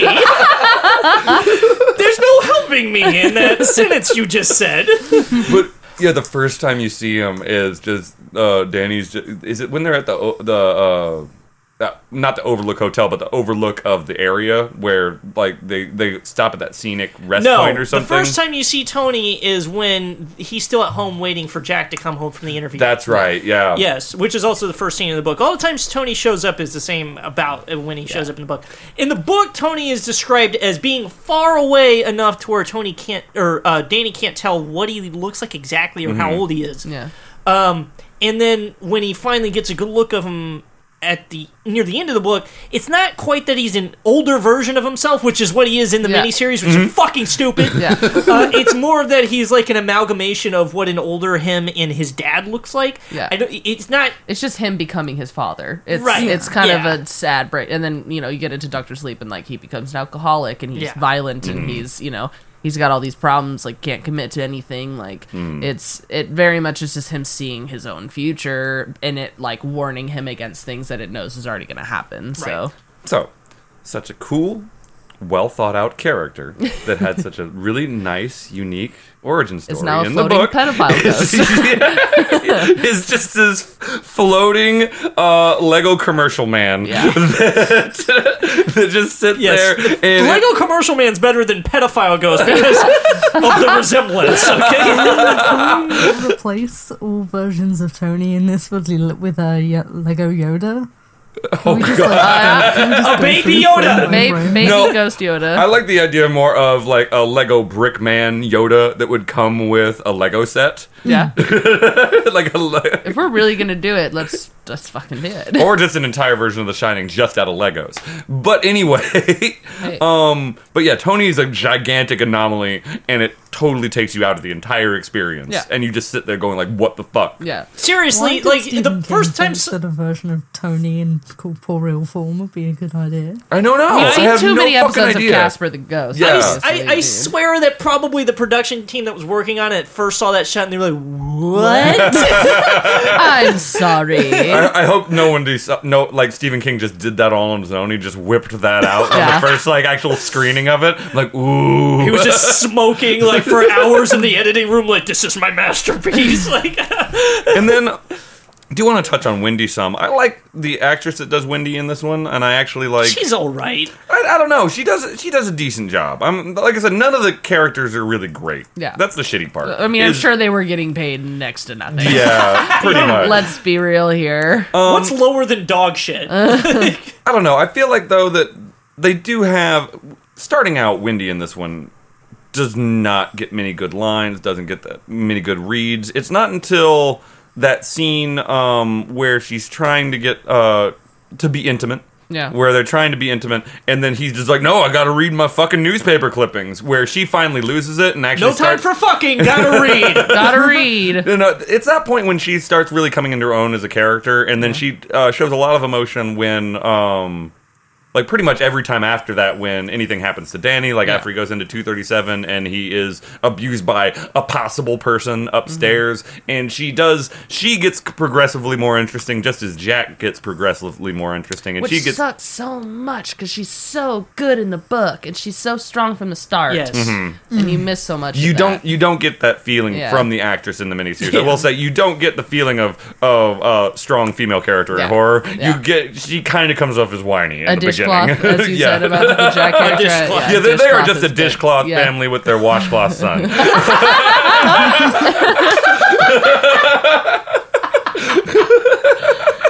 Oh, oh man! That's what you should title this episode. Dishcloth family with shirt? a washcloth son. Washcloth family with a washcloth son. Oh god, that is one of the best quotes from this fucking Yeah. podcast. Yep. Uh, are, we ending, are we all just going to end up making our merchandise like Isaac quotes? Yeah, hell yeah, Damn it. for sure. Uh, man, just his rant about Killer Clowns doors Yes, please. would just fill up the front and back and sides of a t-shirt. and The inside. whole in- run in- is like the Shrek and like B movie script shirts. yeah. Uh, Um, and I'm trying to think if there's anything else specifically that I really want to focus on on the miniseries. the the pacing is strange. it's really it does really suck. It, I- it, it's because I think of the way they broke it up episodically. The first half is really slow, Mm-hmm. and the second half is a lot better. Yeah, the second half is really good. It definitely is night and Yeah. day because I mean we we started watching the first. It's on two tapes. We have it on VHS, Yeah. so that's how we watched it. Like like you're supposed to. Yeah. Um, As God intended. yeah. um, and like I could tell that you hated it after that first tape. You were fucking done. I You- was, I, I probably had a vaguely disgusted look on my face. Yeah. Yes. but then like almost from the get-go of the second tape it actually picks up really quickly so it does a good job in the second in the second act Yeah. which is which is good i think the biggest failing is in all the effects and all the sets I think of as bad as everything. I feel like and the plot and the characters and also the way they filmed it and uh the worst part about the effects is they have all the ghosts and stuff and everything and they're not scary they Yeah. don't give you that sense of they just jump in out of nowhere The like in whole- the kubrick whole, version like, you know what i dance mean Mm-hmm. scene should be scary it's and like not should be like looming of like it should be looming terror the whole time, Yeah. and it's not. Yeah, Yeah. you have Stephen King fucking heading his doo-wop band, Yeah. and just like these just people that are not. They might be slightly translucent or whatever, but they're still just normal fucking people Yeah. in period dress, just dancing around, Yeah. and then all of a sudden they completely just fade away. that's There's it. nothing scary about that. Like it definitely would be at least twenty percent scarier if Stephen King wasn't such a fucking weirdo in it. Yes.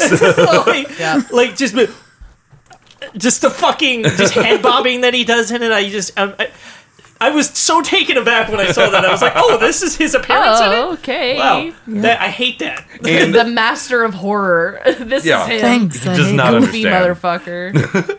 And then the biggest failing, the absolute biggest failing of the miniseries is the Overlook Hotel itself. Mm-hmm. Uh, Oh 'cause, yeah, uh, it's and the saddest part is they filmed some of that at the Stanley. Yes. Which is like, hmm. how do you fuck it up that bad? Yeah. Well, like it, not all the the ex- entire. yeah, all the like the exterior shots are like at the Stanley, At the the, actual the Stanley hotel that Hotel. it was inspired by. Really? Yeah. yeah, oh my god. yeah. and they built such a bad set for the inside. Yeah, the that, bat, like, the, the inside Oh just looks terrible. God, Like it the looks inside terrible. is awful. yeah. you don't have like so much of the use of space in Kubrick's is what makes the environment Yeah. scary, and you have none of that in the miniseries because it looks like a grandma's living room. Yeah. That's what the entire thing looks like. and that's not even like what the inside of the Stanley looks like. Like it's it's such a weird like the Stanley is scary because it looks like 20 people decorated it on the inside. 20 different people with 20 different directions. There's like mm. old-timey stuff in one room and then one room is actually pretty cool. It's all like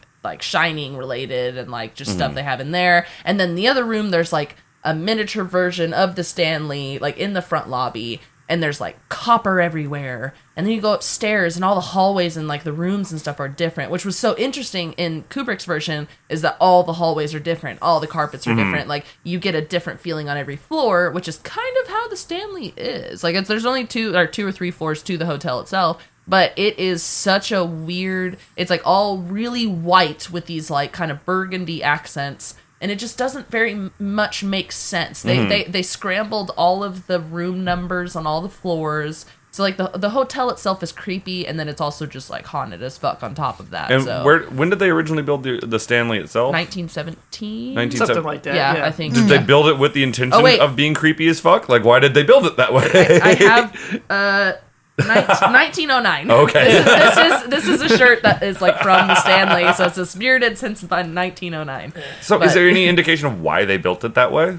Um, I don't know, honestly. I know that it was like they built it smaller at first and then wanted it I think that they like made up the decision to make it a more like high class hotel over time because it was like at first it, you know, there's no way to get into Estes Park unless you like especially during the winter time unless you have like a snowplow. Like it, it snows, you're in the mountains and it's in like a bowl, like it's a basin pretty much. So they built onto Huh. it. So they built Kind of- onto it kind a of like lot. our stupid house. Yeah. Yeah. yeah, they just kept building onto it. It didn't make much sense, and like it, like the the basement's creepy. Like the uh, we were down there for a ghost tour, and I walked off into this cove, and I just I hear like noises ahead of me, and it, and it's got this like shelf in the basement too.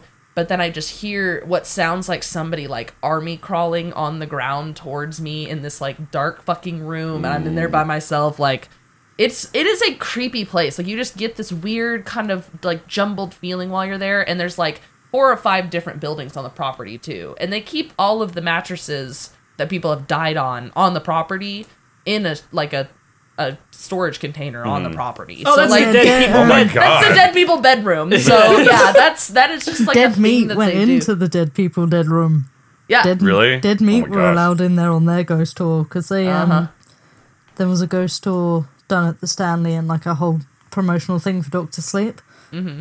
And Dead Meat went on it, and they were invited into the Dead People mattress room. dead people. Oh, God, I wish I watched the Ghost Oh, yeah. Adventure episode when they did when the Yeah, went so there, and I the was Ghost like, Adventures episode as well. That's it's uh, I love It's a good Adventures. episode, I'm not gonna hate lie, I love Ghost Adventures. It's one of my favorite shows. So when they went to the Stanley Hotel, I was like, Oh, my heart could not someone be else more who full. loves Ghost Adventures. I love it. I, it is one of it has been one of my favorite shows since I was like 11. I have I, noticed the American hotels, especially, have that Stanley feel with jumbled Yeah. rooms in just nothing feels just right. through watching loads of Ghost Adventures episodes in hotels. yeah, Mm-hmm. Yep. it- American hotels just shoved everything together. Whereas How Yeah. would you have a hotel be made? How are British hotels? They're little matchboxes that has a fucking TV in the corner in the middle of London that only plays You Only Live Twice 24 7. That's my experience with a London hotel room.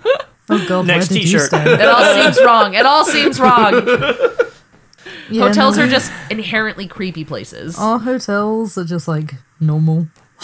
Yeah. Oh, normal looking. As in, like every room is like laid out the same. It's Yeah. decorated the same. Same Oh, I carpet. see, okay. Boring. everything. Come over here and get your ass haunted at one of our hotels. I, there are actually so many haunted hotels. there, in there UK. are loads of haunted hotels. Oh Uh, yeah. I'm- I want to do. Let's go to the Stanley. Fuck it. Hell one, yeah. One quick thing about the Stanley I want to get onto because we didn't talk about the Stanley too much in, in, in the early part, and, and I'm fascinated by this because I don't Yeah. know a whole lot about it. Um, how many like egregious events took place there? I know, I know that some like a, a woman definitely killed herself in one of the rooms, and that was who like the the woman in the bathtub was based off Right. of. Yeah. I know that a little girl died there a long time ago. Ah, you know, I haven't done as much research into the ghosts as I should have. No, I was just curious. I was just Yeah, tr- I kind know- of trying to see like it's a real life. I, I I knew it was based on a real life place, but I didn't Yeah. really know it was based on Real not just a real life creepy place, but a real life place with creepy I should backstory have just as rewatched well. the Ghost Adventures episode. It was totally yeah, yeah. ghosts. It. I know that. I know that somebody died down in the, or like somebody that worked there, like either died on the property or he died down in the basement. I know that the uh, what the guy that uh, like opened the place, whatever his name is, Stanley. He haunts the place, and Oh, his wife haunts the place. So That's like, crazy. Yeah, Yeah. it's- Hell yeah. yeah. mhm. See, I didn't. Yeah, like I said, I didn't know any of the backstory of the place it was Yeah. based on. So that's fascinating. So let's let's talk a little bit like about the legacy of The Shining and just how it's affected things that came after it. Because I think like obviously, I think the Kubrick adaptation of it has a lot of impact. Uh, like, like as you said, you were saying like there's no way that it couldn't have affected like Stephen King's miniseries in some way. There's no way. I, I Yeah. can't imagine that there is, because he, just like everyone else at the time, saw it. So, and I don't. Uh, maybe this isn't the same with everyone else, but you know, anytime you see a piece of media, that piece of media, you know, it becomes a part of you to a certain degree, and you internalize what you thought was interesting about it. Just like we talked about, we can't go into hotels without thinking hotels are creepy, Yeah. and the what imagery we think is interesting, what imagery we can't, we don't think is interesting. So Stephen King saw it just like everybody else. And he can dislike as much about how the story was presented as he wants. Mm-hmm. But there's no part of him that probably couldn't see a lot of the imagery and a lot of the way the characters went and stuff like that and couldn't like I can't imagine Stephen King sitting there and being like this was totally bad. I don't like anything about it. You know what I mean? insignificant, Yeah, there was yeah. something there was a lot there that he must have enjoyed enough to even want to remake it because if, if he just disliked the whole thing just be like yeah that was shit read my book you know what i mean Yeah. He's, he felt like there was a reason to go back to it and answer to some of the things but he still kept I, I, I don't know i don't know how to explain it but there was definitely a piece of the kubrick shining in the miniseries and in stephen king Mm-hmm. for him to even care enough to like yeah, cause a beef about it it was at least something that was just nagging at him for Yeah. years. I, I think it Right. had a lot to do with like Kubrick lying to him about how he was going to make Probably. the movie. Yeah. Yeah. If it was now, Stephen King would just write a scathing tweet on Twitter. Right? oh, Mm-hmm. yeah. that, that man and his Twitter. Whew. yeah, and see, He and has see many sometimes takes, not Many all of them takes. good. but it's not John McAfee's or uh, McAfee. What the guy who who Oh, used John to run like McAfee? McAfee, yes, yeah. yeah. It's not his Twitter. His Twitter is outrageous. There's plenty of worse Twitters, but Stephen King's is pretty bad. Yeah. Love him to death, but yeah. I see when it comes to like influence, obviously as somebody that like whose entire left arm is dedicated to The Shining, I have numerous amounts of like collectible items from the movie and it's it influences a lot of my life and me as a filmmaker. I think that just the the fact that The Shining was so impactful to me the first time I watched it, I'll never forget that. Yeah. That's hmm. like I, I I remember the day I watched it by myself. I was, you know, just interested in getting into horror. I had read the book and I loved the book. And I was like, cool, I'm going to watch this movie now. And I just, I felt like it crawled into my brain and just stayed there forever. Like it was, it hmm. was, it was a movie that was so well done in its visual impactfulness and how iconic of the characters that they created the fact that they like built this entire world that these people lived in for so long and were tortured in for so long it just like it almost feels like a cursed movie in a way. A like bit, there's yeah, so many and, and there's so there's so much that happened because of that movie and it's but like you know um just so so much that was influenced after that where you know people can parody it where you're being really literal which is just kind of you know that's that's a given. But there are so many movies that were so silently influenced by the shining. Horror yeah. was changed forever. It was never going to be the same. Yes. people were okay with the more long and drawn out and atmospheric and like dark and seedy and kind of like I, I don't know. It didn't have to be all blood and guts and slashers like it was. Which like there's nothing wrong with that. But y- you, whenever you get horror that, like I said, crawls into your brain and it lives there and it never leaves. Like I uh, honestly, I'd say the closest thing we've had to The Shining since it came out is Hereditary. Like people, I agree. People Yep. compared Hereditary a lot to The Exorcist, but it was hundred. It was one hundred percent The Shining to me. Like those people are isolated in their insanity. You can't tell throughout the whole movie if anything's real or not, or if Mm. these people are just experiencing these things and it seems real to them. And it like everybody thinks the other one is more crazy than the last. Yeah, and just like Hereditary, it has all the the familial or the like the the interpersonal drama. That Mm-hmm. Yeah. the only other thing that I've seen that comes close to kind of like this the book of The Shining. The, Yeah. Neither the miniseries or the movie I feel like do like that to the utmost the way that Hereditary does. Mm-hmm. That's probably the best one I've seen contemporarily. Possession comes close. Possession- Oh, oh, yeah. As far Yeah. as like just Yeah. like people at each Yeah. other's throats and just like Yes. fucking yelling over each other like the you don't know time. who's the monster, the hotel, the uh, Jack, or you know, th- like the Shining, or Tony. Even Yeah. Mm-hmm. Tony can even be seen as a monster. Like Yeah. you don't really know what the source of evil is because it can come from so many Mm-hmm. corners. I will say, I feel like there are a couple other films that kind of have the same sort of feeling of like a slow boil Yeah. that are horror movies that did that are really good that I feel like came before The Shining that have sort of the same DNA. And I would say like Wicker Man. Oh, uh, has kind of that feel to it. I would say Rosemary's Baby has kind of that feel Yeah. to it, like because Rosemary's Baby is like almost three. fucking Rosemary's hours long. Baby was Mm. Before The Shining. The Omen's got a bit of. Well, a that's what I'm slow saying. I'm not Oh, saying. I'm oh, saying. okay. The Omen's good. I agree. Yeah, I agree Omen's with good. Chrissy. Yeah, the I- I- Omen's I'm really saying- good as far as like a good boil and like creepiness. Yeah, Yeah. I, I'm saying that I, I don't think The Shining necessarily is like that that quintessential film that like introduced the idea of like a, a more uh, deliberate pacing Yeah. in like a horror film, but I Yeah. think it's the one that perfected it. It perfected it, and it made Yeah. a general, like, a, or like a, a broader audience be okay with Yes. the concept of like letting it happen slowly. And that's where I was going to go next. Is I wanted to hear y'all's opinion on other movies that are genuinely scary, that were extremely popular at the time, have maintained their popularity, and are as visually iconic as The Shining. Yeah. Because I can't think of any other single horror film that kind of ticks all those boxes. Because yes, Recently, I would say Midsommar. Midsommar. Well, Okay. yeah, honestly, Ari Aster just anything he mm-hmm. does. That's now, tr- that's like, true, I he's- agree. He But- has mastered that. I would say Ari Aster is probably the closest to like a modern day mm-hmm. Kubrick as far as like Yeah. the way he does mm-hmm. things. Yeah. Uh, just because he is very deliberate and like his visualizations of things Yeah. is, are, is like astounding. but I'm thinking Well, more of like Eggers. I mean, Eggers, Yeah. yeah, Yeah, the honestly, Witch- yeah. Witch is- the yeah, witch is and the very- lighthouse. The Witch is really good. And Yeah, that's Eggers, true. Eggers creates experiences. Like he doesn't just make movies. Like you watch a movie like The Lighthouse, and you feel like you've been through an experience. That's Mm-hmm. not just you watching a movie. Like I said, it crawls into your brain and it yeah. fucking lives I'm there. still waiting for the cinema release of the of the Oh my god! Lighthouse. Yeah, I'll watch.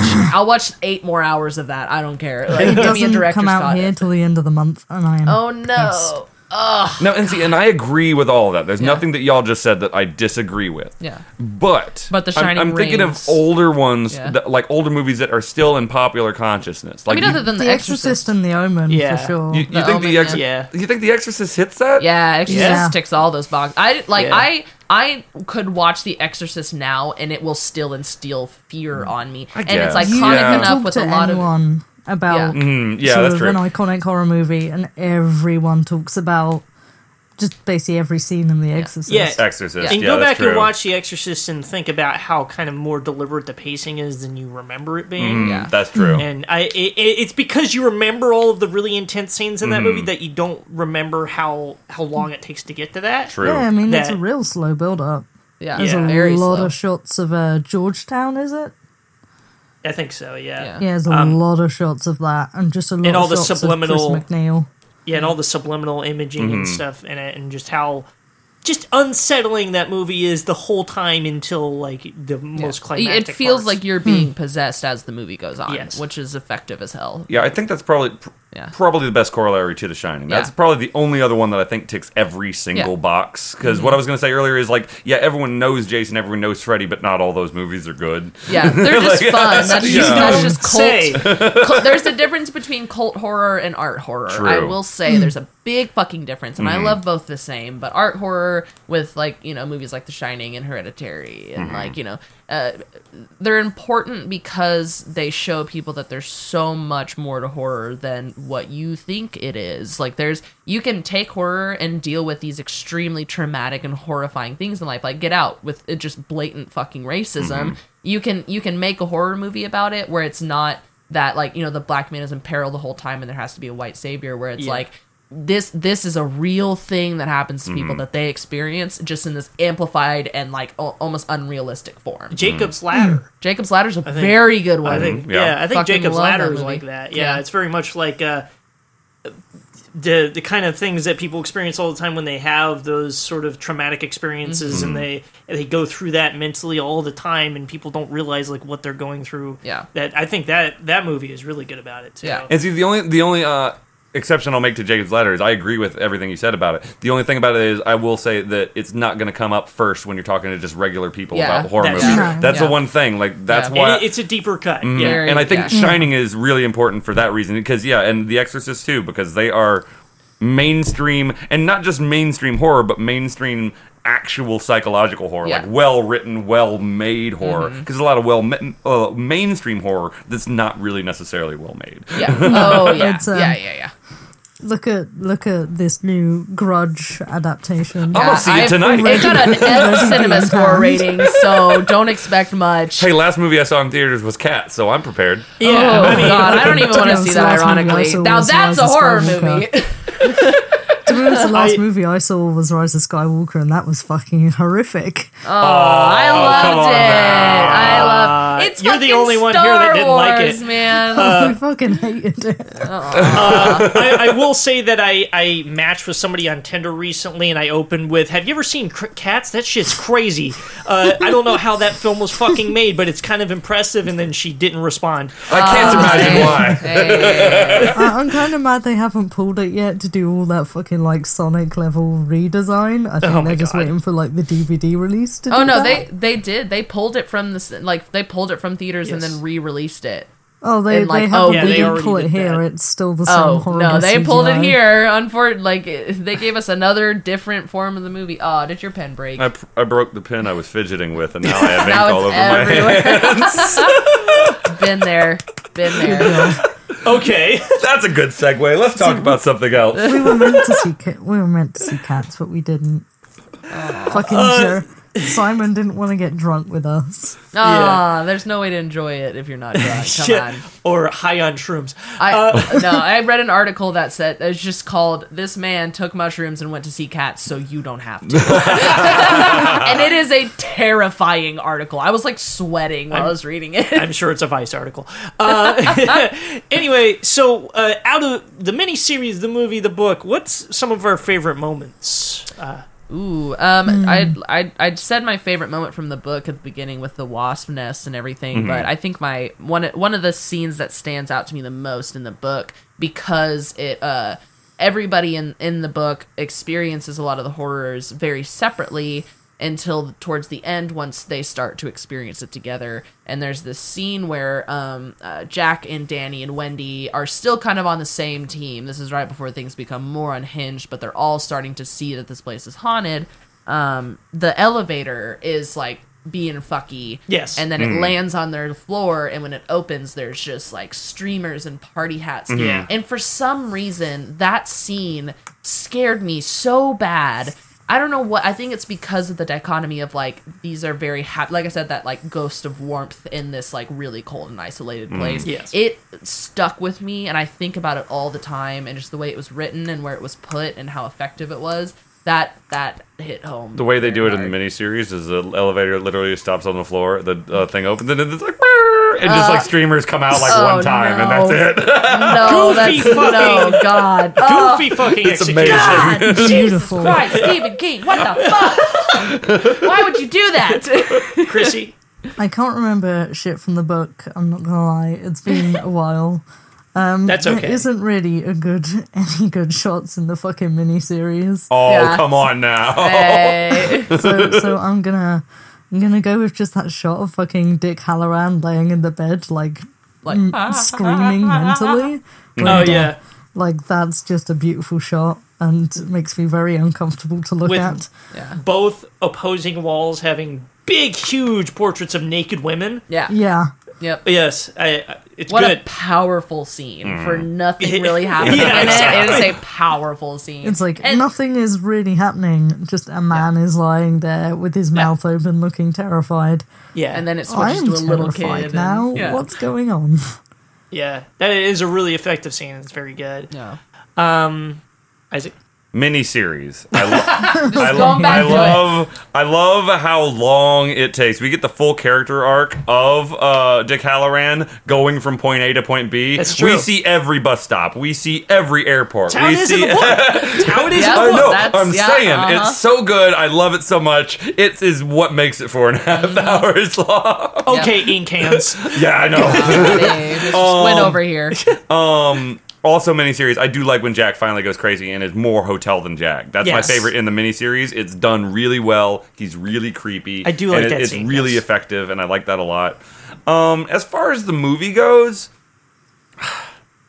like every eh, like all my favorite moments in that are probably like the same favorite moments that everybody else has. I Yeah. like I like you know all work and no play make Jack a dull boy, and probably the favorite is definitely the the staircase. The- Yeah. well, the the fight with the bat. Yes. You know what I mean? That's like the that's the you. most the most charged scene Yeah. in the whole movie. Fun story about the uh, all work and no play. Uh, they filmed a whole bunch of different versions in different languages with different phrases from different languages that meant kind of a similar thing. Mm-hmm. Um, I don't remember how many languages they did it in, but they actually printed out a whole bunch of different versions Yeah. Mm-hmm. with different sayings. So she did that like Yeah. a million times. Oh my god. and and Stanley Kubrick made a like production assistant type out 237 times all the all work and no play like that's Yeah. that was like he made him hand type all these out on a fucking if I'm getting typewriter. paid for it, that's fine. I mean if Although- Stanley Cooper asked me to do it I'd be like Yeah. "Ah, Are all you right, getting okay." paid enough though? Yeah, no, for probably the mental not. The shittiest Probably, part, like- the shittiest part is if you make one missed keystroke and you have to go back with whiteout because it's an old fucking well, timey if- typewriter. but it's all it's all like jumbled and fucked up anyway, so I don't think that. Oh, it wouldn't have even Yeah, mattered? it's- it- there's Oh, a lot of typos and it's weird, but like Huh. it also is like different patterns. Yeah, and and I then love it's that like part in about it, different too. ways. So I can't Yeah. imagine how meticulous that must. It have. I thought. I, I was saying it kind of looks like House of Leaves. yeah, the book. Yeah. House yeah, of it looks like Leaves. the book House of Leaves.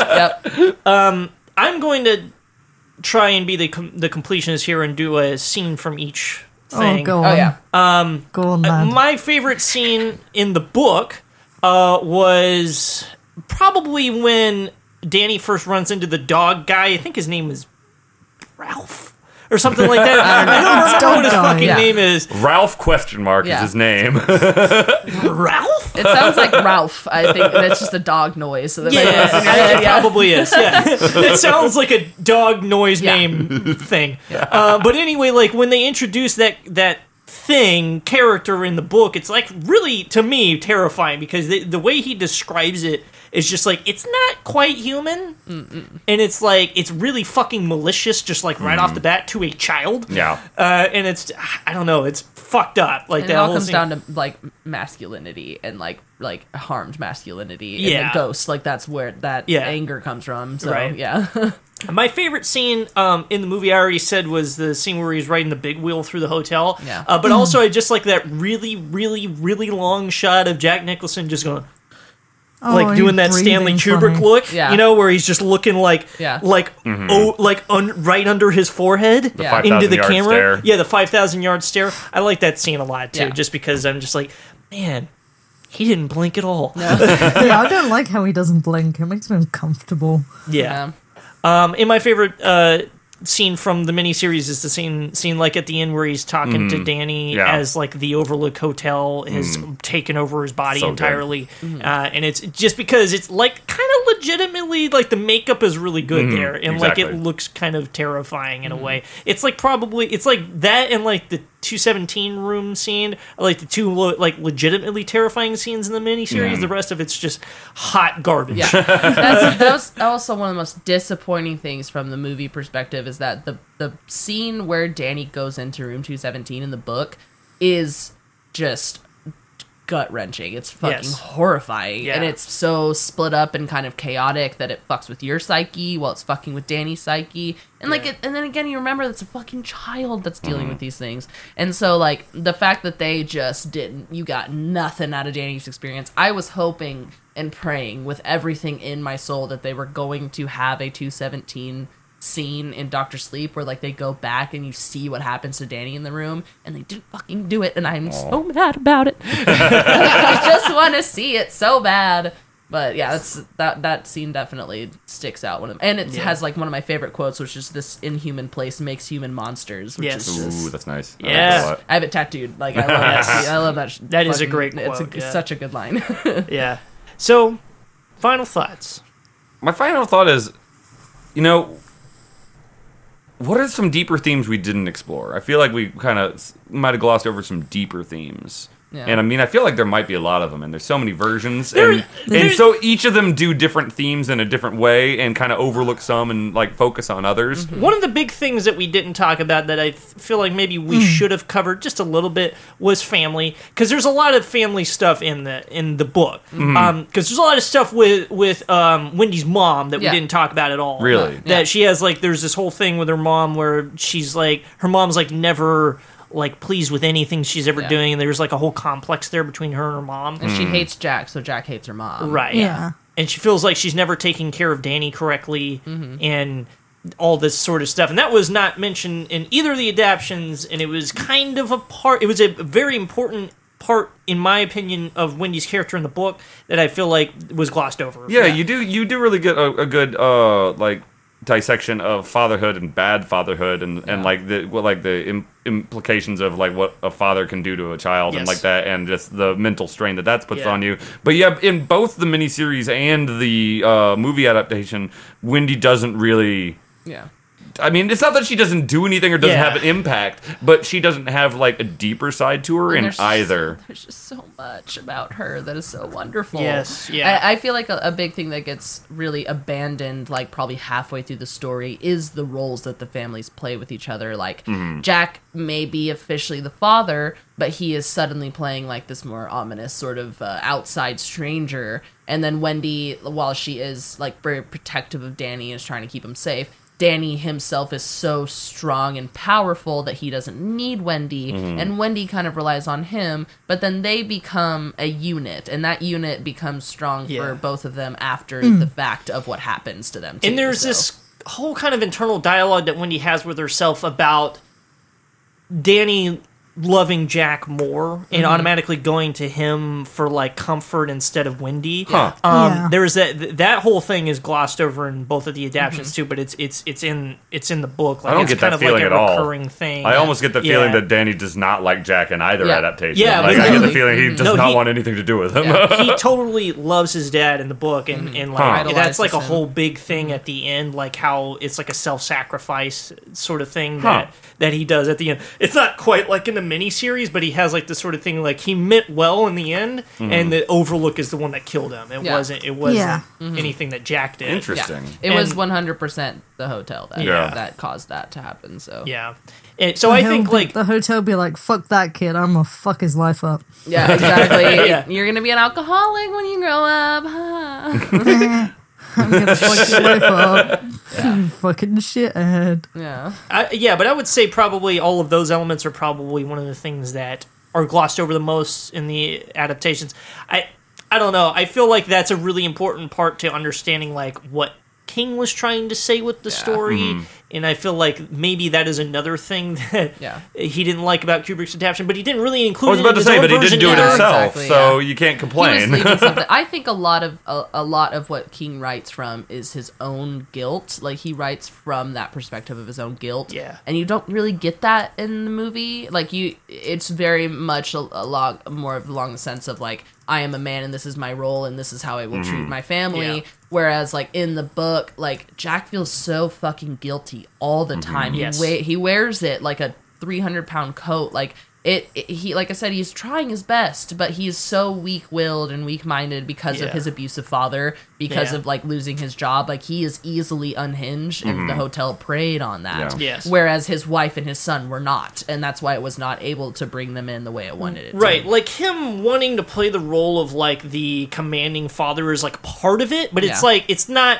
all of it. It's like there's also like him going back and forth, feeling guilty, but also being angry about feeling guilty and Yeah. being pressured to feel guilty Feeling and kind like of a someone re- else's fault that he's mm. guilty. Right, Yeah. and also kind of a resentment towards Wendy or, over not really ever trusting him again, like Yeah. After the whole incident with mm. Danny's arm and that whole thing, and th- that whole dynamic is really well sh- like put out in the book, but Yeah. it doesn't really translate well. I will say, I guess in the in the movie, the best way that they do that is the the hotel does feed into that psychosis of that everything else is not his fault. That you know, Yeah. and it's saying like, like, hey, your family's the problem, blah Yeah. blah blah, and Yeah. that shift, and he's It's like, it, oh, visibly shifting right. blame from him, Yeah. and he starts to agree with that, and that becomes his new inner monologue. Yep. So that, I'll, I'll give it to that for both versions. That Yeah. they do explore that, Yeah. just not as in depth as what y'all Yeah, are talking you about. don't get you don't get anything about Jack's former life. Yeah. too, so, Yeah. yeah. And that's kind of important Yeah. to understanding his character better and making Yeah. Mm-hmm. him a more sympathetic character.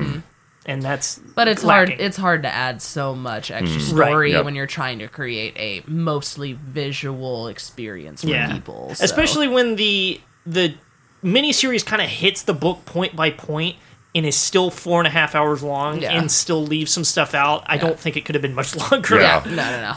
Oh Yeah. no! Don't try Stephen King. He Oh, he'll do it. He'll come out with, know with with the new Shining later Yeah. in response to Doctor Sleep, and it'll Oh, be like no. Godfather Part Two, where it's one movie, He it's one loves- series that has both The Shining and Doctor Sleep in the Yeah. same thing, but it's all Stephen King's vision, he and loves he has a he has an Sleep, unlimited so- budget. Yeah, He loved sounds like- Doctor Sleep, so just we, we at least we know we won't get a King remake of that. No, he liked the movie. He very much. Thing is, though, like, I think uh, he likes anything anyone puts out of his stuff anymore. Yeah. Yeah. Well, there's a lot of good. A lot of. Uh, there, most of it's in good hands. He Uh, liked the Dark Tower. Really? Oh, that okay? really? That's bad taste then. All right. well, he also he also is probably like more likely to endorse these things. A- and I mean, honestly, other than The Shining, I don't think he's disliked any adaptations of his. Has he? He's Not really. Not Uh, outwardly. no, so. not that I can think of. I really think he just hated Stanley Kubrick that much. I can Yeah. understand And that. I, mean, he seems like a polarizing character, so that makes Yeah. sense. It's two big And- egos coming into contact. And like Stephen King doesn't care so much about his adaptations that he sells them like he sells rights for what like a dollar or something really- like Oh that. yeah, he, sells yeah. yeah he, he sells them for basically nothing. gives rights away. Yeah, at this so like point. he crazy. clearly I didn't know doesn't that. care that much. I think it ultimately came down to the fact that this meant too much to him, and Stanley Kubrick lied to him. Yeah. So yeah, yeah, it's, pro- it's honestly probably just because Stanley lied to him. yeah, yeah. And he was very bitter about it. Still is, but I would be too. I He understand. he he has let up in the past couple of years. He has said that on rewatch he doesn't mind it. There are Okay, just things all right, that's he a wouldn't good place have to be. done. yeah, He kind of, he he's done the Danzig, and you know when Danzig said when Danzig said you laughed in places I don't think you should have. That's Yeah. kind of what he did. Well, uh, I think I would say my my final final thoughts would be like read the book. Obviously, I would say the the book is like the best as far as like the story is concerned, as far as like the best version of the story mm-hmm. because it's Yeah. just got the most depth and the most character, I guess, analysis, and I think it's just the best version all around. yeah. Uh, obviously, the Kubrick one is really, really good and a great art piece, and the miniseries is a fucking train wreck. Um, but I, I would say read the book if you can. Try and read more, just in general. Yeah. Um, it's always my suggestion to everybody. America. And um, that's it. Yeah, watch more horror movies. That's Yes. it. get your get your Get your drunk thoughts and on- watch the miniseries. Yes, That's what I did. please. enjoy so good. enjoy them for what they are, but also try to look for the deeper meaning in horror that you wouldn't normally think to look for. That's honestly. that's Yeah. what this podcast is completely about. Uh, and that's It's why we've totally been talking different. for Just three making fucking dick hours jokes. about Yes. one movie. So This is just. This is almost. As, let, us make it as long as the miniseries. Let's Yeah. go another Let's hour. go another please. hour. See what we can do. Yeah, yeah. They, I mean, the amount of stuff that we did on Silent Night, Deadly Night, and Yes, just please. how how much we talked about PTSD in that episode, and Yes. like the the evolution of the definition of PTSD. Wow. Well, we, we made a very serious episode out of Silent Night, Deadly Night out of I, nowhere. that is And, impressive and as it's fuck. funny because the other day, literally on New Year's Eve, we were at Simon's and we watched Silent Night Deadly Night Part 2 and we were just ripping the piss out of it. Yeah, Out yeah, of like the original segments, just ripping the piss. Yeah. I love that. Yeah. That's good to do too. Admittedly, we watched the emoji movie before and me and Jeremy. Jesus Christ. what does that have to do with anything? Uh, Where did the emoji movie come into Low this? standards. That's kind of the headspace they were in. No, Yeah. okay, we we'd wa- we watched it because we like torturing ourselves, and Yeah. me and Jeremy had decimated a bottle of gin. Uh, So I, mean, I, it wa- seemed right. I watched Three Ninjas the other day. I watched that on New Year's. Damn. It's a And New that's where Year's we're Eve. going to end the episode. Yes. Okay. Anyways, Uh Thank you all for listening. Uh, this has been great. Thank you, Aaron, for being on the show. Yeah, thank you very much. Yes. This has been a, much less of a train wreck than I thought it would be. being four people, you know, it's it, it always gets you know when you change the dichotomy of things, it just Mm-hmm. you know. Yeah. You never know what's going to happen, but that's sure. good. I'm glad this episode was good. We love you. Thank you for listening. Thank you. Hey. Yes, thank you for our, our rambling about Stanley Kubrick being an asshole Hell yeah. Yeah. Fuck and you, Ghost Stanley Adventures. Kubrick. And now and I Ghost got. Adventures. And, and- watch Ghost Adventures. And now I gotta go wash my hands. Yeah, what are you, some sort of ink baby? I guess so. Full of ink.